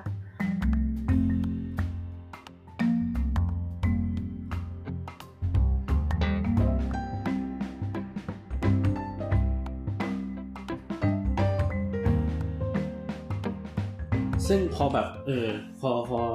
เรารู้สึกว่าแบบหลาย ๆ อย่างมันต้องรอดูอนาคตอะมันบางครั้งมันก็รู้สึกว่าแบบเฮ้ยกูก็ไม่อยากลองเลยแบบอยากจะรีบแบบวิ่งไปดูอนาคตเลยว่าแบบเออแบบในอนาคตมันเป็นยังไงวะอะไรอย่างเงี้ยจะได้แบบเอากลับมาบอกลูกบอกหลานแล้วก็อย่าลืมก็แบบอย่าลืมวิ่งไปดูว่าด้วยว่าหวยงวดหน้าออกอะไร เราจะได้รวยทางรัฐอ่าฮะแต่อันเอออันพอัอนนั้นพอเป็พนออะพูไรดที่มีประโยชน์อือฮึพอพูดถึงเรื่องที่แบบว่าเราอยากจะแบบ รีบไปดูอนาคตว่าสุดท้ายแล้วแบบในอนาคตมันจะเกิดอะไรขึ้นอะไรอย่างเงี้ยเป็นอย่างที่เราคาดการณ์ไว้หรือเปล่าอะก็เลยอยากจะถามว่าแบบเออ จริง ๆ แล้วแบบ แล้วถ้าเกิดเราสามารถเดินทางไปอนาคตได้จริง ๆอะอืมอืมอืมอืมมันมันมีความเป็นไปได้ไหมที่เราจะสามารถแบบเดินทางไปอนาคตได้ time เอาจริง travel เรื่องนี้มันยังเออมันยังอ่ามีมีมีแบบการถกเถียงกันเรื่องว่าเดินทางไปอนาคตแล้วจะเกิดอะไรขึ้นอยู่นะคือ มันมีหลายทฤษฎีเดี๋ยวนะใช่ไหมทฤษฎี อะไรแบบเหมือนเหมือนมันจะมีคนที่บอกว่ามันจะเกิด time paradox อะไรทำนองนี้ เดี๋ยวเดี๋ยวเดี๋ยวเดี๋ยวแป๊บหนึงค่ะอันอันนั้นคือการเดินทางไปอดีตหรือเปล่าเหรอไม่คืออืมคือสมมติทำไม่พาราดอกแต่เนี้ยสมมติการเราเดินทางเราย้อนเรียกว่าไงสมมติเราเออเราย้อนเวลากลับไปฆ่าปู่ของเราอ่าแล้วเราจะอ่าเกิดมาไหมนึกออกอะไรอย่างเงี้ยอ๋ออะแต่โออันนั้เคนเข้าอันใจนั้นมันจะเกิดขึ้นข้าใจเมื่อละเราย้อนกลับไปไงอ่าแต่ในอนาแต่อัคนตนี้คือมันเราจะไปไม่เกิดปัญหาข้างหน้านั้นถูกไหม อ่าอ่าโอเคอะสมมติว่าเข้ใจสมมติละอันอันนี้เราเราเราไม่ได้มองว่าแบบไปข้างหน้าแล้วกลับมาด้วยนะ เพราะว่าถ้าเกิดไปข้างหน้าแล้วกลับมาไอตอนกลับมาก็จะเป็น time paradox อีกใช่แต่ใช่ว่าใช่ใช่อะฮะอันนี้คือมองว่าสมมติว่าถ้าเกิดจากตอนเนี้ยเราอยากสภาพเหมือนเดิมตอนเนี้ยแต่เรามูฟไปอีก20ปีข้างหน้า อืมไปทำไมวะถามเลยอืมคือจริงๆ เอาเอางี้ก่อน คือในทางฟิสิกส์อะ มันเกิดขึ้นได้แน่ๆ เอาเอาจริงๆ คือปัจจุบันที่เราทำอยู่เนี่ย คือเรากำลังเดินทางไปในอนาคตถูกไหม ใช่ที่เรานั่งอยู่เนี่ยใช่เออเอออะฮะก็บอกแล้วไงว่าอนาคตคืออีกหนึ่งวินาทีข้างหน้า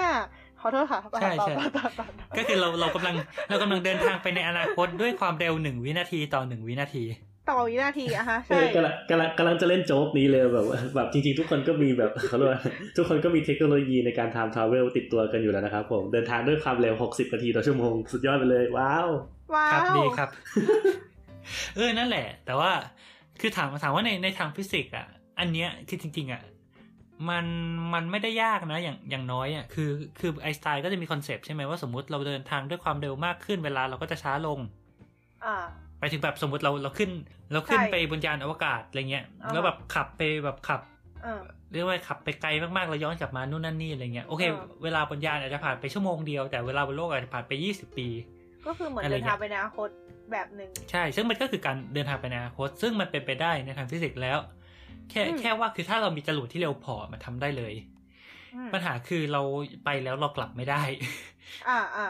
ซึ่งส่วนใหญ่อ่านึกอเราอกคิดว่าไหมคนที่แบบมองมองภาพการเดินทางไปในอนาคตก็คืออยากไปแล้วกลับถูกปะอืมหรือมีใครอยากไปยแล้วเว้นว่าต้องการจะหนีอะไรมันบางมันจะอย่างมีเหตุผลอะไรไหมที่คนอยากไปอนาคตแล้วไม่อยากกลับอะมีนะแบบไอ้เมื่อกี้ปะย่างช่นไม่อย่างเช่นนะ สมมตินะ ถ้าเกิดเรารู้ว่าในอนาคต ถ้าเกิดเราคาดการณ์ว่าในอนาคตจะมีสิ่งที่ดีกว่า แล้วเราอยากอ่าใช้อ่าชีวิตอยู่ใน เราอยากอยู่ในประเทศหรือเราอยากอยู่ในสังคมที่มีคุณภาพชีวิตที่ดีกว่าปัจจุบันอ่าเราไม่อยากเรารก็อจะไปแล้วอะไรอย่างโดยที่งี้ว่าใช่ไหมเออแบบนี่ห้าปีแล้วเราไม่อยากรอต่อไปแล้ว ปรากฏว่าเราไปในสามอนาคตสามสิบปีข้างหน้านายกคนเดิมเอ็ดเคอายุเท่าไหร่แล้ววะขอโทษนะครับนี่อันนั้นอันนั้นเป็นdystopia ป่ะ cut cut cut cut อันนี้ตัดเหรอนะฮะแหมใช่ oh my god ไรจ้าอันนี้คือคืออมการเดินทางแบบผ่านอะไรเนี่ยแบบอะไรนะ ที่บอกว่าด้วยเวลาอวกาศ something อันนี้ถ้าเกิดว่าใครอยากฟังเรื่องเกี่ยวกับว่าไอน์สไตน์อะไรประมาณนี้นะคะ สามารถติดตามได้ในเอเจอร์สลัดเทปที่18นะคะ ซึ่งกำลังจะออกอากาศในอีกประมาณเดือนหนึงข้างคือหน้าคือได้ข่าวว่าเราอ๋ออันนี้อันนี้ก็เป็นการโปรโมทเทปในอนาคตนะฮะใช่ใช่เอออันนั้นเราเราไม่ได้อธิบายแต่นั่นแหละเราไม่ได้อธิบายก็คือแต่ว่ามันมันอธิบายในอืมมิวเซียมนั้นเอาเถอะช่างมัน ไม่แต่คือคือตอนแรกอะที่พูดถึงแบบเดินทางไปอนาคตอะเรานึกถึงแบบพวกรูหนอนอะไรพวกนี้เลยนะแบบไม่ได้นึกถึงว่าอะไรนะเวลาเวลายืดหดอะไรทำนองนั้น อืมคือจะนั่นแหละคือจริงๆ ไปไปอนาคตเนี่ยมันง่ายสุดละมาเทียบกับไปอดีตอะเพราะมันเหมือนเรียกว่าคือไปอดีตอะมันมันมันย้อนคอมมอนเซนย้อนอืมย้อนเวลาอืม ให้ตายเถอะการย้อนเวลาคือการย้อนเวลาใช่การย้อนเวลาการย้อนเวอะลาไรเนี่ยเป็นโค้ดแต่ข้ามเนี่ยนะการอันนี้ข้ามไปอันอนี้อันนานี้คตไม่ใช่ย้อนอัเวนนี้ลาคือโค้ดนะครับอันนี้อันนี้คือโค้ดที่จะไปลงในทวิตเตอร์นะครับผมโปรโมทเทปใหม่นะการย้อนเวลาคือการย้อนเวลาเออเออไลฟ์สองพันสิบเก้านั่นแหละนั่นแหละแต่ แต่แต่คือคือมันง่ายกว่าที่จะไปอนาคตอะฮะเพราะว่าเราอยู่เราไปอนาคตอยู่แล้วเราแค่เร่งให้มันเร็วขึ้นเลซึ่งยก็หมายถึงไอ้รูปแบบของยานพาหนะที่แบบอยู่ใน Back to the Future ที่ว่าเป็นรถยนต์มันก็ make sense ด้วยป่ะเพราะถ้าเราทำให้รถยนต์นั้นนะมันเคลื่อนที่ได้เร็วพอมันก็ไปอนาคตได้ จริงป่ะหมายถึงในการไปอนาคตอะนะใช่อืมก็อาจจะเอาเอาจริง ๆ ไม่ต้องรถยนต์ก็ได้ขึ้นจรวดไปได้ขึ้นไปในอวกาศอะไรเงี้ยเราว่าอ่าน่าจะง่ายกว่า ก็ใช่แบบคนเพราะว่าถ้าเคถ้ารื่มันบิรถยนต์บ่อยเนี่ยเราเราว่ามันจะมีปัญหาอีกว่าเนี่ยขับรถเร็วไปเดี๋ยวมีช็อคเวฟทำระเบิดทำอ่ากระจกข้างบ้านแตกอะไรเงี้ยก็จะเป็นอ่าดราม่าได้I see แต่คือมันก็ต้องเป็นจรวดที่เร็วมากอะนะคือออ่าคือจรวดปัจจุบันที่ที่แบบสมมุติเขาใช้เดินทางกันไปดวงจันทร์ไปอะไรก็แล้วแต่ อันอันนี้ไม่ชัวร์นะ แต่คุณคุณว่ามันก็เคยมีการทดลองทำนองนี้เหมือนกันว่าแบบเวลามันเร็วขึ้นไหมที่ว่าไม่สิทดลองหมายถึงว่าฝาแฝดอะไรนี่ป่ะเออเดี๋ยวก่อน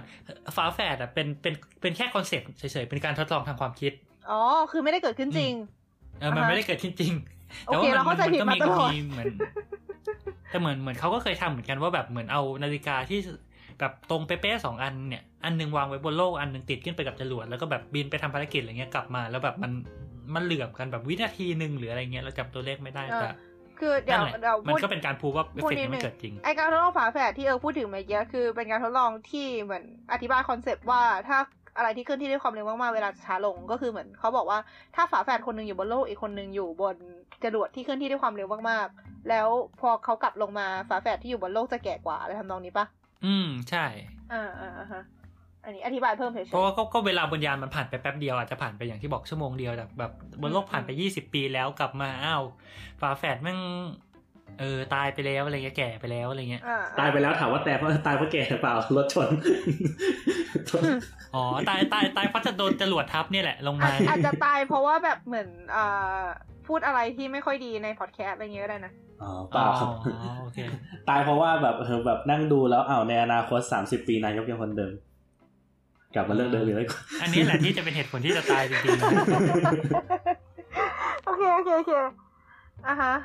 อือฮึแต่พอจะ get concept อะฮะแต่ประเด็นคือมันมันมันมีมันเขาเรียกว่าอะไรอะคือมันมันมีเหตุผลไหมว่าทำไมมันถึงจะทำให้แบบ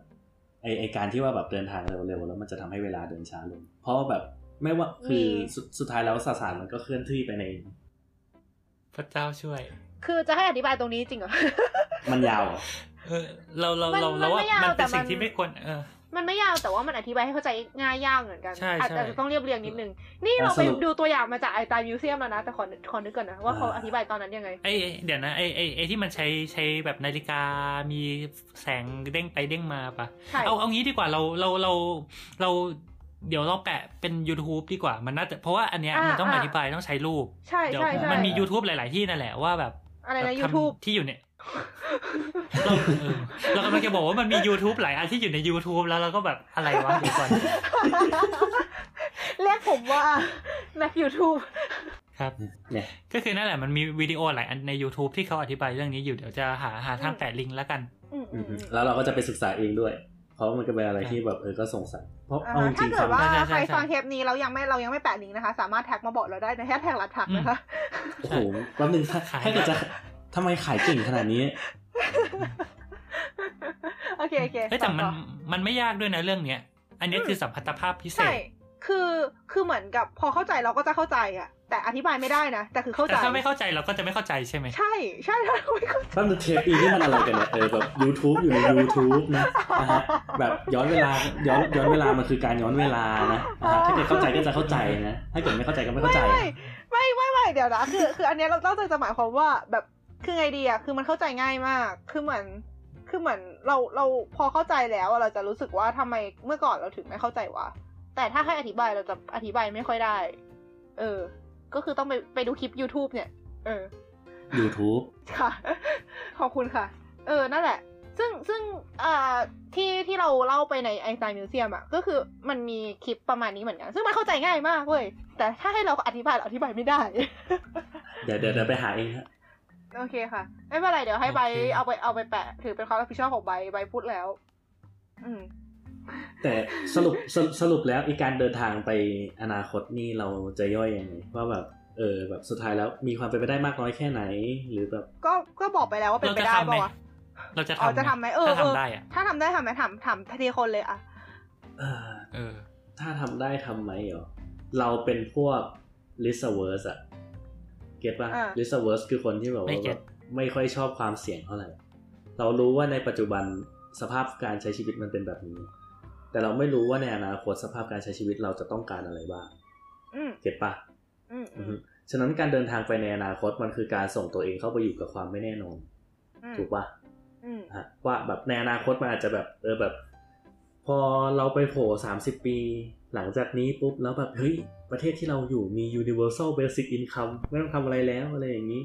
แบบทุกอย่างแบบโดน provide โดยรัฐประเทศกลายเป็นคอมมิวนิสต์โดยสมยอมครับ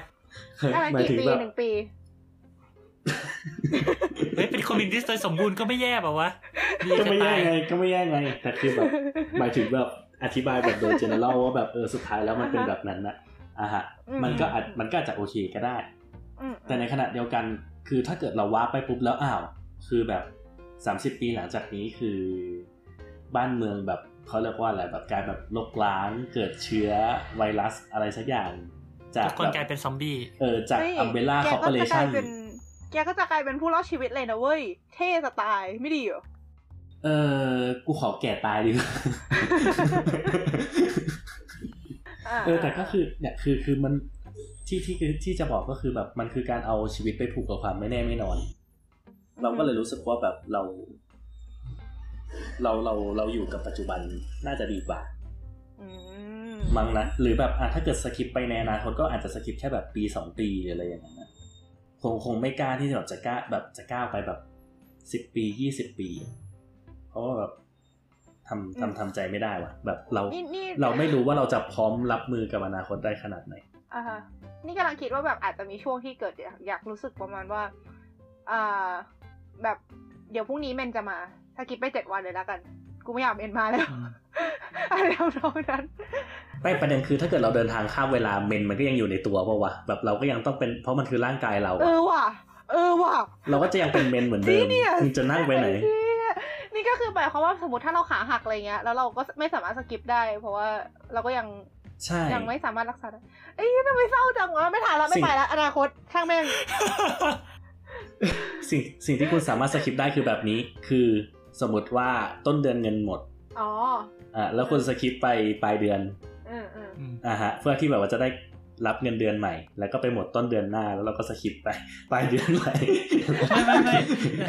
ไม่ easy money easy life เออเราเราเจ้านายก็จะบอกว่าเฮ้ยก็คุณไม่ต้องเอาเงินนะ เดือนนี้เพราะว่าเดือนที่ผ่านมาคุณหายไปไหนก็ไม่รู้อะก็จริงเออแล้วไบร์ทอยากไปไหมก็แต่จริงอืมมันก็ขึ้นอยู่กับว่านั่นแหละ คือข้อแรกคือข้ามแบบไหนข้าม คือถ้าแบบสมมติเรากำลังคิดว่าอ่าสมมติโลกใบนี้กำลังจะเกิดสงครามขึ้นแล้วเราอยากข้ามสกิปไปสักห้าปีให้สงครามมันจบก่อนอะไรเงี้ย อันเนี้ยโอเค make sense เออเออนึกออนึกออกกไปแต่แต่ถ้าแม้แม้กระทั่งถามว่าข้ามไปดูแล้วกลับมาเนี่ย เอาจริงเราอาจจะไม่อยากทำก็ได้นะ เรารู้สึกว่า อืมอืมมันมันคืขาอดเสน่ห์ element ของอนาคตมันอาจจะหายไปมั้งเออเออเข้าใจ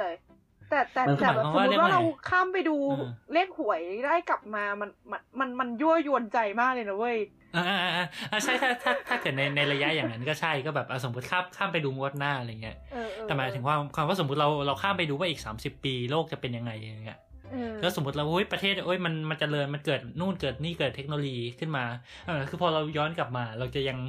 เราจะยังสนุกกับมันไหมเราอยากจะไม่มันอาจจะเราเป็นอแบยากบจะแบบมีความสุขกับวันนี้อยู่ไหมอะไรเงี้ย อาจจะเป็นพันธกิจของใบว่าใบข้ามไปเพื่อที่ใบจะเป็นคนกลับมา แล้วก็ทำให้มันเป็นอย่างนั้นจริงอะไรอย่างเงี้ยเลยแต่ไม่แต่หรเราอกก็เห็นว่ามันเป็นแล้วไงมันเกิดขึ้นมาแล้วอะไรเงี้ยเออสำหรับเราอะแบบต่อให้คือแล้วคืแวลูของมันคืออะไรอ่าอ่าฮะอ่าเรารู้สึกว่ามันทำเพื่อให้เพื่อขาดเพื่อไม่ให้เกิดทางพาราดอกมันมันขาด element of surprise ด้วยแหละ หลาย ๆ อย่างอ่าเราก็รู้สึกว่าแบบอืมเราเราเราเราต้องได้สัมผัสด้วยตัวเองเราถึงจะเก็ตว่าแบบเออแบบไอ้สิ่งนั้นมันแบบสำคัญหรือเกิดขึ้นหรืออะไรประมาณนั้นมันเหมือนโดน spoil หนังอะอืม ผมไม่ชอบอ่าน spoilรู้ยังว่าแจ็คตายเออแจ็คในไหนแจ็คสแปร์โรว์นะเออโอ้ no แต่ก็โดนถอดสัญญาไปแล้วก็ อืมเอาเถอะเอออืมแต่ว่าบรูซวิลลิสเป็นผีนะเออข้ามโอ้ช่างมันเถอะคืออะไรวะอ้าวไม่ get หรอบรูซวิลลิสเป็นผี โอเค งั้นไม่ได้ไปดูก็ไปรู้ตัวเองแล้วกันว่าหนังเรื่องไหน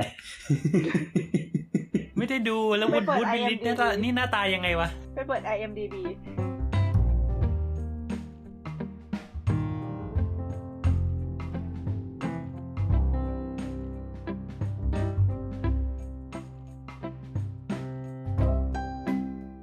โอเค โอเค ก็อืมจบไหมอืม คิดว่าเทปเทปนี้ก็ประมาณนี้แหละ เออ อ่าอะต่อไปนี่ก็เข้ายสู่ช่วงอ่าอ้าวไม่มีใครตอบเอิกเลยค่ะอ่าต้องต้องไม่ไอไม่ซิต้องไอซินะโอ้โหจะเอาจะจะเอาอินโทรอะไรอะ ไม่ เดี๋ยวค่อยคิดเดี๋ยวค่อยกระคิทัดนหันเกินไป เอาไปนว่าเออเป็นช่ช่ววงงอ่าอ่านนคคออมมเมเมนนต์ต์นะเอาเลย อะบ้านหนึ่งต้องอธิบายต้องอธิบายคอนเท็กซ์ก่อนว่า เออคือตอนที่เราอัดตัดผักเทปเนี้ยคืออยู่ดีๆพวกเราก็แบบมีไอเดียบันเจิดว่าแบบ เฮ้ยหรือว่าเราจะลองให้แบบเออผู้ฟังแบบลองเข้ามาฟังตอนที่ว่าแบบเราจัดตัดผักกันสดๆอะไรอย่างเขาเรียเงี้กยว่าไง premiere premiereเออฟรีเนี่ยเอ็ exclusive contentถามว่ามันก็คือตอนเนี้ย exclusive คนที่ฟังอยู่ตอนเนี้ยก็คือฟังฟรีอยู่ใช่ป่ะแต่แต่อีกสักแบบอีกสักเดือนหน้าเราจะเริ่มเก็บตังค์แหละเออแป๊บนึงกูว่าแบบไม่ต้องเก็บตังค์หรอกมึงควรจ้างคนมาฟังตอนเนี้ยหัวรายเราะทั้งน้ำตา รายการตัวเลขต่ำเตี้ยเรี่ยดินมอโองเคราโอยเคการ รอเล่นมองค่ะรายการรอเล่นอื่นอะต่อต่อมองต่อรายการต่ออื่นในสามโคกแล้วก็แบบเฮ้ยทำไมตัวเลขเราไม่เท่าเขาวะอะไรอย่างงี้แบบอ่าหรือว่าเราต้องต่อทำต่อปกแบบยูเฮ้ยนิคเป็นยูนิคแบบ motivation หวย motivation เฮ้ยเราเราทำเพื่ออุดมการณ์เว้ย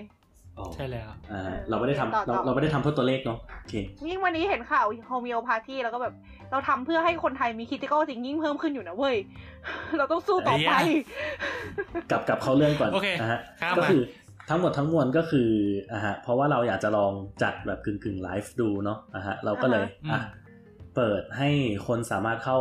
ลิงก์ Discord เข้ามาฟังพวกเราจัดรายการกันสดๆได้นะฮะอืมซึ่งก็ได้รับกระแสอย่างท่วมท้นนะฮะอืมจำนวนสามสามคนทั่วนกับอีกกับอีกหนึ่งบอทเคลกไม่นับ บอดผู้น่าสงสาร ที่โดนใบไปด้วยนะฮะครับผมอ่าฮะซึ่งอ่าฮะ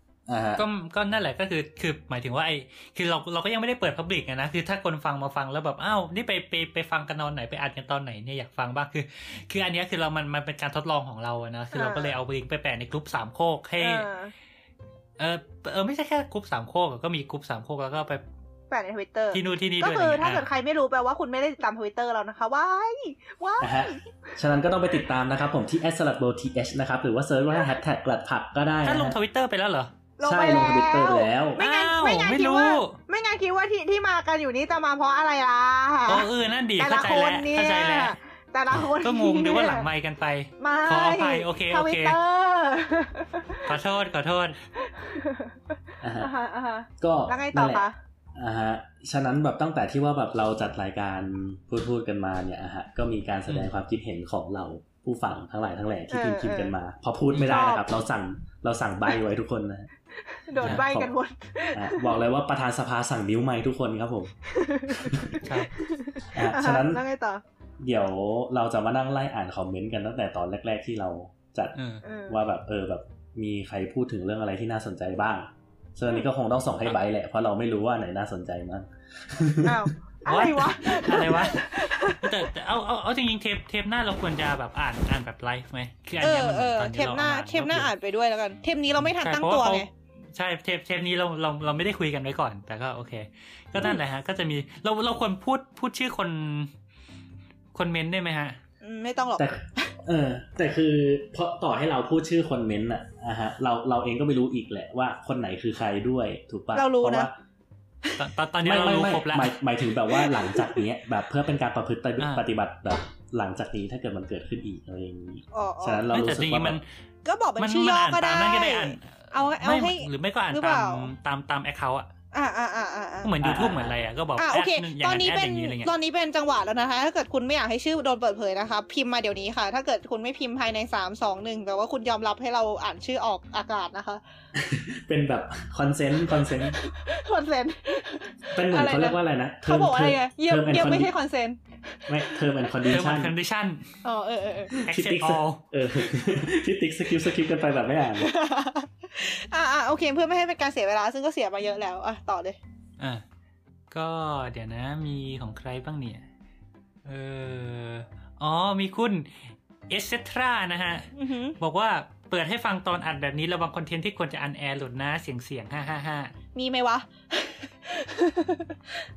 ไม่มีหรอกอืมเชื่อเถอะนี่คือสกรีนแล้ว อืม ไม่มีหรอก นะฮะโอเค R P A S H บอกว่าทดไว้ในใจจำไม่ได้ว่าคืออะไร คล้ายๆ ทุ่มอยู่ในใจหรือเปล่า นะฮะโอเคเอสค่ะตราบอกเกลียดอนาคตปัจจุบัน นี่นี่กาจะอ่านทุกอันเลยปะหึนี่กาจะอ่านทุกอันเลยเออนั่นดีอืมนั่นนั่นดีเราควรจะอ่านอ่านสิ่งที่มันน่าสนใจใช่ไหมซีเล็กมาจ้ะอ๋อ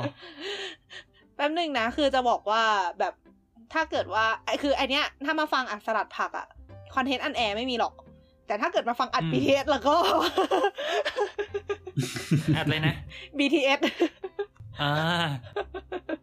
ไบรจ้า โอเค อ่านต่อเลยค่ะ อ่า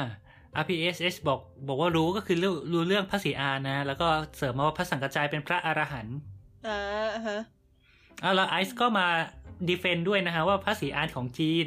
อืมเป็นยังไงเนี่ย อันนี้ไอซ์คือว่าไงนะ คือเอาจริง ๆ เอ่อแบบพวกแบบพระพุทธ What? รูปที่พูดถึงพระพิ What? พระศรีอานเนี่ยมันก็จะแบบมีไซส์ที่ค่อนข้างจะแบบใหญ่ ๆ แบบนี้อะซึ่งเราอืมติดภาพแบบนั้นมาอ๋อเราก็เลยเราก็เลยบอกอย่างที่เราบอกไปในในอ๋อต้นเทปอะใช่ว่าแบบแล้วเอลิอง แบบแต่ลิงก์ที่ไอซ์ส่งมาคือสวนสนุกพระศรีอานนะฮะในประเทศจีนคล้ายๆไอ้นี่ป่ะไอไอที่ไอที่ไบร์ทเคยไปอะฮะไอไอส่วนเอเลี่ยนซัมติงอะที่ที่ไอที่แดไบนร์ทมิตเคยต่าไปงดาวเออเออเอออันเฮ้ยนั้แต่นนี่อะนี่เขาดูแบบดูแบบเป็นเป็นสวนสนุกจริงจังมากเลยนะ มีเออโรลเลอร์โคสเตอร์มีอะไรด้วยเอออ่าฮะอ่าฮะอืมอืมอ่า คุณเอสเซทราบอกว่า เออเดี๋ยวนะ อะไรวะ จริง ๆ มันก็มีโอกาสเป็นจริงนะ ถ้าอันพอนี้คืสายอวิทย์ด้วยความเห็นตอนที่สายสินสุดๆ อ๋อ ก็คือเรื่องเรื่องตอนพระไททันใช่เออเนี่ยตอนที่เออพูดถึงพระไททันด้วยความด้วยความวิทวิทอะฮะครับ ทุกเรื่องเล่าต่อให้มันไม่จริงแค่ไหน แต่มันสร้างจากมูลจริงบางส่วนวงเล็บบางมากข้างมากมากบงน้อยมากเอ่ออ่าโอเค เพราะฉะนั้นคำบอกเล่าเหล่านี้มันต้องเบสมาบ้างแหละ จริง ๆ ดูดวงบ่อย ดวงจะเคลื่อนเหมาะ แล้วก็ใช่ใช่หมอดูก็ยังคงอยู่ได้ก็คือเรื่องเรื่องดวงดวงดวงอะไรนะ ดวงดวงเสียดวงยมดวงอะไรนะใช้คำว่าอะไรนะดวงเสียดวงยมดวงช้ำดวงช้อ๋อเออดวงำแต่ชอบช้ำคำว่าดวงยมว่ะเดี๋ยวจำไปใช้เดี๋ยวจำไปใช้มีความอันนี้คือเราเรากำลังเฉลย identity ของคนเมนต์ปะวะ oops อืมอ่าคุณ RPASH นะฮะ บอกว่านึกถึงเทสลากับเอดิสัน ก็คือพูดตอนตอนที่เราเรื่องเล่าเรื่องวิกตอเรียว่าแบบ มันมีการทดลองไฟฟ้านู่นนั่นนี่ ใช่ใช่คือในในบทความเขายกเทสลาด้วยนะว่าเทสลาจริงๆ คือมันมีอันหนึ่งที่แบบเทสลาพยายามทำอะแล้วก็แบบเป็นเป็นเทคโนโลยีที่แบบดูเหมือนจะล้ำมากอะไรเงี้ยก็คือ คือเขามองว่าแบบเฮ้ยไอการส่งไฟฟ้าโดยการใช้สายเนี่ยมันมันแบบไปไม่ทั่วถึงใช่ไหม เขาก็แบบเขาก็เลยจะส่งเหมือนแบบส่งเป็นไฟฟ้าผ่าน เหมือนเป็นเสาอากาศขึ้นวิทยุแล้วแบบกระจายเสียงไปทั่วโลกอะไรเงี้ยเหมือนแบบ เราจะสามารถรับไฟฟ้าได้เหมือนแบบสามารถเปิดวิทยุอะไรเงี้ยอือฮึซึ่งก็แน่นอนว่ามันไม่เกิดขึ้นนะฮะ ไม่งั้นทุกวันนี้เราก็คงยังไม่มีสายไฟพันเต็มบ้านเต็มเมืองไปหมดนะฮะอือฮึครับอืมอ๋ออันนี้พอพูดเรื่องหนังคุณ All Hear Me นะฮะ All Hears Me บอกว่า AI ก็ Terminator Atomic Atomic Bomb เสนอออกมาเป็น Godzilla อันนี้ก็คือเป็น เป็นเชิงสัญลักษณ์เนาะอืมอืมอืมแล้วก็บอกว่าส่วนตัวตีความว่าใดเสนอแต่ว่า X ทำอะไรได้เป็นแฟนตาซี แต่ถ้าในเรื่องมีการตั้งคำถามว่าทำไมสงสัยมากแค่กว่าแค่การใช้งาน ถือว่านับเป็นไซไฟ คือจริงอืมๆอันเนี้ยเรารู้สึกเราจะบอกว่าทั้งเห็นด้วยและไม่เห็นด้วยได้ไหมแบบ คือคือเห็นเห็นด้วไม่ยกับได้การไม่ได้นะไม่ได้ คือคือเราเราเราเห็นด้วยกับ part แฟนตาซีอะ ว่าถ้าเกิดแค่พูดอ่าว่าสิ่งสิ่งนี้สามารถอ๋อทำอะไรได้ อันนั้นน่ะเรามองว่าเป็นแฟนตาซีนะฮะแต่เรารู้สึกว่าอี part การนิยามให้มันเป็นไซไฟอะเรารู้สึกว่ามันไม่ได้มีการจำเป็นต้องแบบตั้งคำถามว่าทำไมหรือแบบสงสัยมากกว่าแค่การใช้งานเลยอะไอสงสัยมากกว่าแค่การใช้งานอาจจะใช่ แบบอาจจะแบบไปถึงแบบเรื่อง mechanic เรื่องแบบแบบทำไมมันถึงเกิดเหตุการณ์นู่นนี่นั่นขึ้นมา แต่แบบมันไม่ได้เขาเรียกว่าอะไรวะเออเออเออเดี๋ยวเดี๋ยวเรียบเรียงเสร็จแล้วเดี๋ยวค่อยย้อนมาแล้วกันงั้น แค่ถ้างั้นอันอันนี้ขอขอขอแบบอันนี้โฆษณาให้เขาหน่อยแล้วกันมีพอดแคสต์อันหนึ่งที่เราชอบมากช่วงที่ผ่านมาก็คือ Hughes Letter นะฮะของ Room 508 Podcast อือฮึซึ่งเผอิญคือ Hughes Letter มันจะเป็นเรียกว่าคือเขาจะทำเป็นซีรีส์ที่แบบเกี่ยวกับนิยายแนวต่างๆ ก็ซีรีส์แรกทำนิยายจีนอะไรเงี้ยซึ่งเรายังไม่ได้ฟัง แต่ว่าซีรีส์สองเนี่ยเขาทำเรื่องนิยายไซไฟซึ่งแบบ มีอยู่สามสี่ตอนก็ชอบมากเลยคือเขาก็จะเล่าตั้งแต่แบบต้นกำเนิดของไซไฟมาเลยจนถึงไซไฟยุคต่างๆไซไฟยุคโกลเด้นเอจมีอาซิมอฟมีนู่นนี่ไซไฟยุคนิวเอจเรื่องอย่างนั้นอย่างนี้จนถึงมาถึงไซไฟยุคปัจจุบันอย่างเงี้ยว่ามีคนไหนน่าสนใจบ้าง ก็เออ อันนี้แนะนำให้ไปฟังกันเลยแบบ ดีดีดีข้อมูลแน่นอ่าฮะเราเรียกแล้วก็เราน่าน่าจะสามารถขยายความอะไรที่เราแตะๆไปบ้างในเทปนี้ได้ดีเลยอือฮึ เราเราเรียบเรียงได้แหละนะฮะคือเราจะบอกว่าอ่าถ้าเกิดเสนอแต่ว่าสิ่งสิ่งนั้นทำอะไรได้เป็นแฟนตาซีอันนี้เราเห็นด้วยว่าแบบเออสมมติอืมอยู่ดีๆโผล่มาก็แบบเออมันมีรูปนี่นั่นเต็มไปหมดเลยอะอะอันนั้นอะเรารู้สึกว่าเป็นแฟนตาซีแต่เรารู้สึกว่าในเรื่องไม่ในพล็อตไม่ได้จำเป็นต้องตั้งคำถามว่าแบบทำไมมันถึงเกิดแบบนู้นทำไมมันถึงเกิดแบบนี้ทำไมมันถึงเกิดแบบนั้นอะแค่ว่าไอสิ่งที่ว่ามันเกิดขึ้นตรงนั้นว่าทำอะไรได้ แล้วเขาอธิบายเบื้องลึกเบื้องหลังของมันถึงแบบความเป็นไปได้ที่แบบมันจะเกิดนู่นนี่นั่นอะจะบอกยังไงอ อารมณ์เหมือนแบบบอกว่าแบบในอนาคตมีโทรศัพท์มือถืออะฮะแต่แบบธีมในเรื่องไม่ได้จำเป็นต้องผูกกับไอีโทรศัพท์มือถือนั้นอะแค่แบบในเรื่องมันอธิบายมากกว่าแค่ว่าไอตัวโทรศัพท์มือถือว่ามันทำอะไรได้ โดยที่แบบมันสามารถโดยที่ว่าในเรื่องมันบอกด้วยว่าแบบไอไอไอมือถือนั้นเนี่ยมันมันมันมีวิธีการทำงานอะไรยังไงอะไรอย่างเงี้ยค่อยเป็นไซไฟ โดยที่แบบไม่จำเป็นต้อง ไม่จำเป็นต้องมีการตั้งคำถาม หรือไม่จำเป็นต้องเป็นตัวหลักของเรื่องเลยแบบนี้บอกไม่ถูกก็นี่คือกำลังาจจะเถียงกันเรื่องนิยามไซไฟกันอยู่ปะเออใช่ใช่เราใช่ใช่ถ้าเราไปไปไกลกว่านี้มันจะปิเป็ดนเรื่อไม้งใหญ่ปิดไมค์แล้วนะปิดไมค์สั่งปิดไมค์โอเคนะฮะโอเค เอสเซทราบอกว่า เรามองว่าการมีหนังไซไฟมันคือการบ่งบอกถึงสภาพสังคมตอนนั้น ไม่รู้ตัวอย่างที่ยกมาใช้ได้ไหมแต่ถ้าสภาพสังคมตอนนั้น ไม่ได้มีอะไรให้ worry มาก คนเลยขยับความ worry นั้นไปอยู่ที่อนาคตหรือไซไฟ เช่นภาพยนตร์ไทยเองสมัยก่อนมีหนังไซไฟเช่นพวกกาเหว่าที่บางเพลงสมสี่สี่สี่สองอาอันนี้คือชื่ออย่างนี้ถูกไหมวงเล็บนับไม่หว่า แต่ปัจจุบันเนี่ยไม่มีไทยไม่มีหนังไซไฟไทยเลยเพราะสภาพสังคมไทยมันจืดๆแขกๆครับ เราไม่ได้พิมพ์นะครับ ไปไปไปไปหาคุณเอเซต้าโอเค ครับ เออเอ้ยแต่แต่แต่จริง ๆ มัน อืม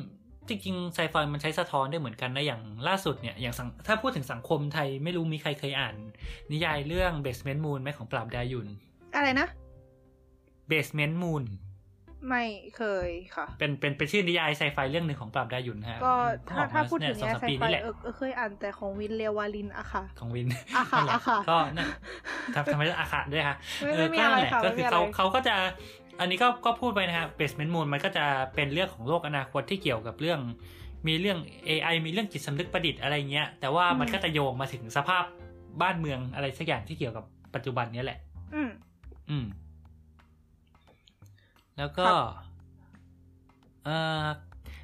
RPASH บอกว่าคิดถึงเรื่องเครื่องปรุงมาอ่าอันนี้คือเรื่องไอ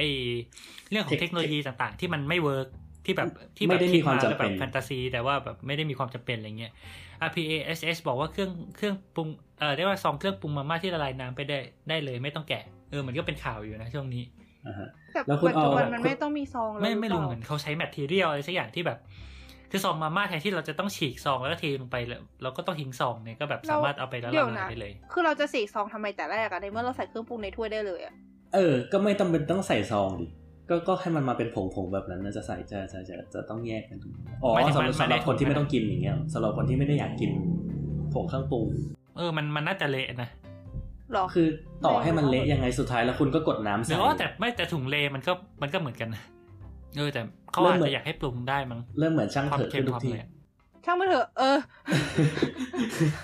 ไม่แล้วก็คุณ All Hears Me เนี่ยเขาเขาเสริมมาว่าแบบเออแบบเขาเรียกว่าอะไรนะเรื่องเรื่อง สิ่งประดิษฐ์ที่แบบเหมือนจะแฟนตาซี เหมือนจะแบบเหมือนจะล้ำแต่สุดท้ายแล้วไม่ได้มีประโยชน์เท่าไหร่อะเขาก็บอกว่าแบบมันแค่ว่าเรามีออปชันเพิ่มว่างั้นแหละ หรือว่าแบบอืมอะฮะแบบแล้วก็ยกตัวอย่างอย่างเช่นแบบพวก 5 minute crafts ที่แบบเออมันดูเป็น life hacks นะ แต่แบบสุดท้ายแล้เนี่วยมันะนก็ five five five five minutes craft ที่เขาเขาพวกนั้นมันพูดถึงคลิกเบสวะอืมนี่นี่อันตีนี่อันตีอ่าอ่าเออเอาเถอะโอเคโอเคไปก็ต่อสดยังไงต่อนะ อ่าคุณเอเซตราบอกว่ามองว่าถ้าเราจะคิดหนังไซไฟเราจะสร้างขึ้นมาจากการแก้ปัญหา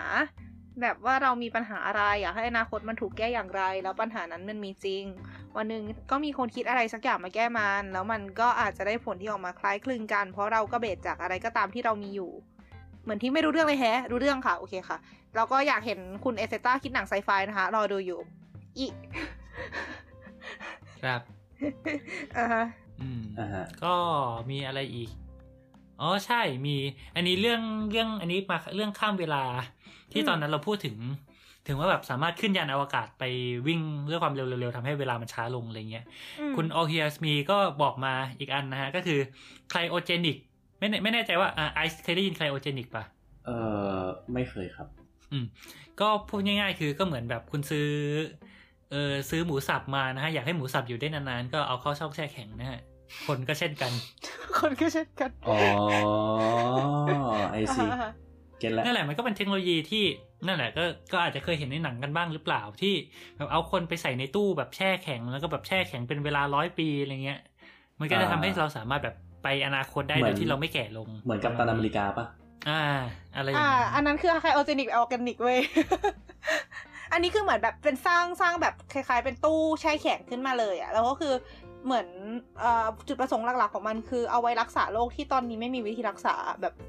เป็นโรคที่ต้องตายแน่ๆ ก็เลยเอาแช่แข็งไปละกัน แล้วก็หวังว่าในอนาคตจะมีวิธีรักษา แล้วก็ค่อยฟื้นขึ้นมาตอนนั้น แล้วก็ออกมารักษาอะไรอย่างเงี้ยอ่าฮะอืมถ้าเกิดจะไม่ผิดอีเรื่องการแบบแช่แข็งมนุษย์เพื่อแบบเหมือนกับอารมณ์ประมาณแบบว่าคล้ายๆ กับที่ว่าจะว้าร์ปไปอนาคตอะ มันมีซีรีส์เกาหลี ชื่อ Melting Me Softly มั้งเหมือนเคยเห็นสปอตใน Facebook อยู่ ยังไม่เคยดูเหมือนกัน แล้วก็นั่นแหละครับ มันมันก็มีไอเดียประมาณนี้อยู่ในซีรีส์และหนังและละครอื่นๆต่างๆอยู่พอสมควรใช่ใช่มันมันไม่ใช่เรื่องใหม่หรอก แค่ว่าปัจจุบันอะ เราเข้าใจว่าเหมือนเขายังเขายังทำให้มันน่าเชื่อถือไม่ได้ซะทีเดียวอะเฮ้ยคือมันแต่มันมีคนทำจริง ๆ แล้วปัจจุไม่บันใช่เหรอ อ่าใช่คือหมายหมายถึงว่ามันมีคนแช่ตัวเองเข้าไปแล้ว แต่มันไม่มีคนถูกละลายออกมาแล้วยังยังรอดอ่านะอ่าเข้าใจแล้ว แล้วก็คุณปะเอเซต้าเสริมมาว่ามีหนังสารคดีแช่แข็งคนนี่แหละ คนที่ทำคือคนไทยด้วย เป็นเป็นคนที่มีลูกแล้วป่วยหนักมากแบบที่พี่เอิร์กพูด แล้วแช่แข็งลูกเอาไว้รอรักษา ชื่อเรื่อง Hope Frozen เอาไป search ดูได้ เย่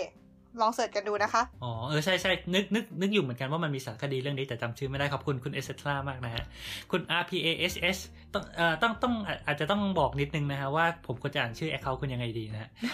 อันนี้น่าจะเป็นเรื่องของการแบบไปถึงอนาคตแล้วก็เจอโลกที่มันแบบแปลกประหลาดอะไรเงี้ย ก็บอกว่าเอาจริงคิดถึงตอนเล่นเกมแล้วเปิดเซิร์ฟมาเป็นเลเวลห้าสิบแล้วก็มานั่งงงว่านี่คืออะไรวะ boss นี่คืออะไรนี่วะคืออะไรวะ boss วะ อ๋อ boss อืมอ่า แล้วเอาเฮียเอาเฮียมีก็เสริมว่าใช่ไหมแบบดูคลิปเกมที่เคยเล่นเมื่อก่อนแล้วรู้สึกว่า skill มันล้ำเกินไปแล้วฮ่าน่าจะเป็นบอสอืมแล้วก็มีบอกว่าดูซีรีดูส์ซีจากรีส์จาก EP หนึ่งแล้วกระโดดมา EP แปดก็เลยชิบหายพอกันนะฮะ จากอ่า RPASH อืมแล้วคุณเอาเฮียสมีก็บอกว่าเหมือนรัดผัก EP หนึ่งอ่า เอ่ออันนั้นอันนั้นน่าจะเป็นแบบว่าถ้าเกิดเป็นไปได้อยากจะให้สกิปสกิปมาปัจจุบันสักทีครับตามนะครับโถหลัดผักที่ไม่มีไอซ์มันก็นั่นแหละหยอกหยอกหยอกหยอก ก็เถียงไม่ได้ด้วยไงเพราะรอบที่แล้วก็คือพอไม่มีไอก็วายป่วงกันจริงๆไงเฮ้ยบรายจ้าโอเคเออเครกยังอยู่โอเคระแวงระแวง อ่าฮะอ่าอ่าอืมหนังไซไฟล่าสุดอ่าจาก e อ c เ t r a เหมือนกันหนังไซไฟล่าสุดถ้าจะไม่ผิดคือเรื่อง 10 years Thailand อ่าใช่อ่าไม่รู้จะหาดูได้ไหม คือ 10 years Thailand มันเป็นมันเป็นคล้ายๆเป็นหนังสั้นสี่เรื่องของสี่ผู้กำกับไทยนั่นแหละที่มา พูดเรื่องหนังไทยใน เอ้ยเรียกว่าในโลกของประประเทศไทยในอนาคตอีกสิบปีอะไรเงี้ยมันก็จะมีการจินตนาการนู่นนั่นนี่ซึ่งส่วนใหญ่ก็คือ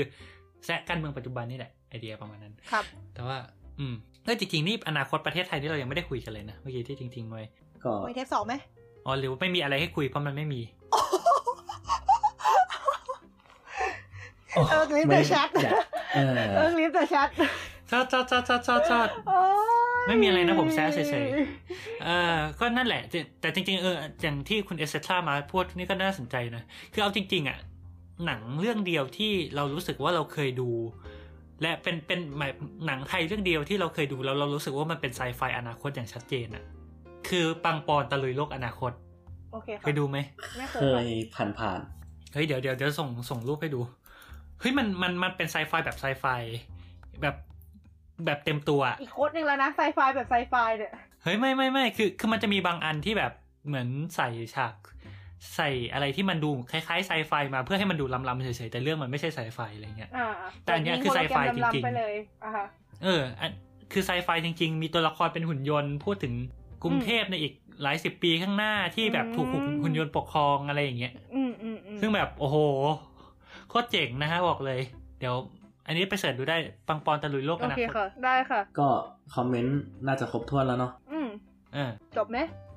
ก็อาจจะต้องครับพอก่อนนะฮะ ถึงแม้ว่าเราจะมีอืมอีกหลายประเด็นที่เราอยากจะพูดคุยกัน แต่นี้ก็ล่วงเลยมาสองชั่วโมงแล้ว ปกติเรา เขาเรียกว่าอะไรนะปกติเราจะพยายามจัดให้มันอยู่ที่ประมาณชั่วโมงถึงชั่วโมงครึ่งเนาะมันทำไม่ได้มานานแล้วแหละอะฮะแต่ก็เหมือนกับว่าเราก็เคยลองถาม feedback จากคนฟังดูใช่ไหมอืมว่าแบบเออแบบเทปมันควรจะอืมสั้นควรจะยาวขนาดไหน แล้วแบบอืมพอฟังฟัง feedback มาแล้วเหมือนกับว่าเขาจะชอบฟังยาวๆ รวดเดียวมากกว่าสามสี่เพระชั่วโมงอะไรเงี้ยเราจะคือชแบอบบติดถ้านิถ้าสัยจะแบ่งก็แบ่งเองมากกว่าอะไรอย่างงี้ป่ะอ่าฮะเออเหมือนเราจะชอบเขาเรียกว่านะติดนิสัยว่าเดี๋ยวเอาไว้คุยตอนนู้นเดี๋ยวเอาไว้คุยตอนนั้นอะไรอย่างเงี้ย แล้วหลาย ๆ ครั้งอืมพอเรายิ่งซอยเทปเยอะมันยิ่งเราเขาเรียกว่านะคนฟังยิ่งต้องไปลุ้นอีกว่าเออสุดท้ายแล้วกูต้องไปฟังเทปไหนกันวะอะไรอย่างนี้ อืมอืมอือฮึก็ดีนี่นะรู้สึกว่ารอบนี้ก็คือเหมือนจบจบหนึ่งก้อนอะเออเออมันมันดูเป็นก้อนเดียวกันน่ะ มันดูเออไม่ขาดมันดูไม่ขาดตอนเนาะแล้วก็แล้วก็คงคงคงหยุดเทปแรกไว้ที่ประมาณนี้เนาะอะฮะ แล้วก็ใช่ครับผม จะยังไงต่อดีต้องขายไม่ขเคองยไลก็ฟ์นั่นแหละไม่เคยไลฟ์ขายขมาก่อองนก็ช่องทางการติดต่อนะฮะ สำหรับเอ่อ Twitter นะฮะก็คือ hashtag หลัดผัก หรือว่าก็มาคุยได้ใน hashtag หลัดผัก หรือว่า Facebook เราตอนนี้เป็นสลัดผักสลัดโบวาไรตี้นะฮะ ก็ช่องทางการฟังหลักๆ ก็จะเป็นเอ่อแอปพอดแคสต์ที่ท่านชื่นชอบนะฮะ ตอนนี้สามโคกมีfeed หลักแล้วก็ search ได้เลยสามโคกเรดิโอเข้าไปอืมแล้วก็แบบกด subscribe กันก็จะมีทุกรายการของสามโคกนะ กดปุ่มเดียวก็ตามได้ทุกคนเลยหรือว่า ถ้าเกิดอืมอยากจะ sub feed แยกก็ ก็พิมพ์แฮชแท็กหลัดผักเข้าไปหาก็ได้อะไรเงี้ยอืมเพราะว่า อืม แต่เชื่อเถอะก็ว่าเขาเรียกว่าอะไรนะ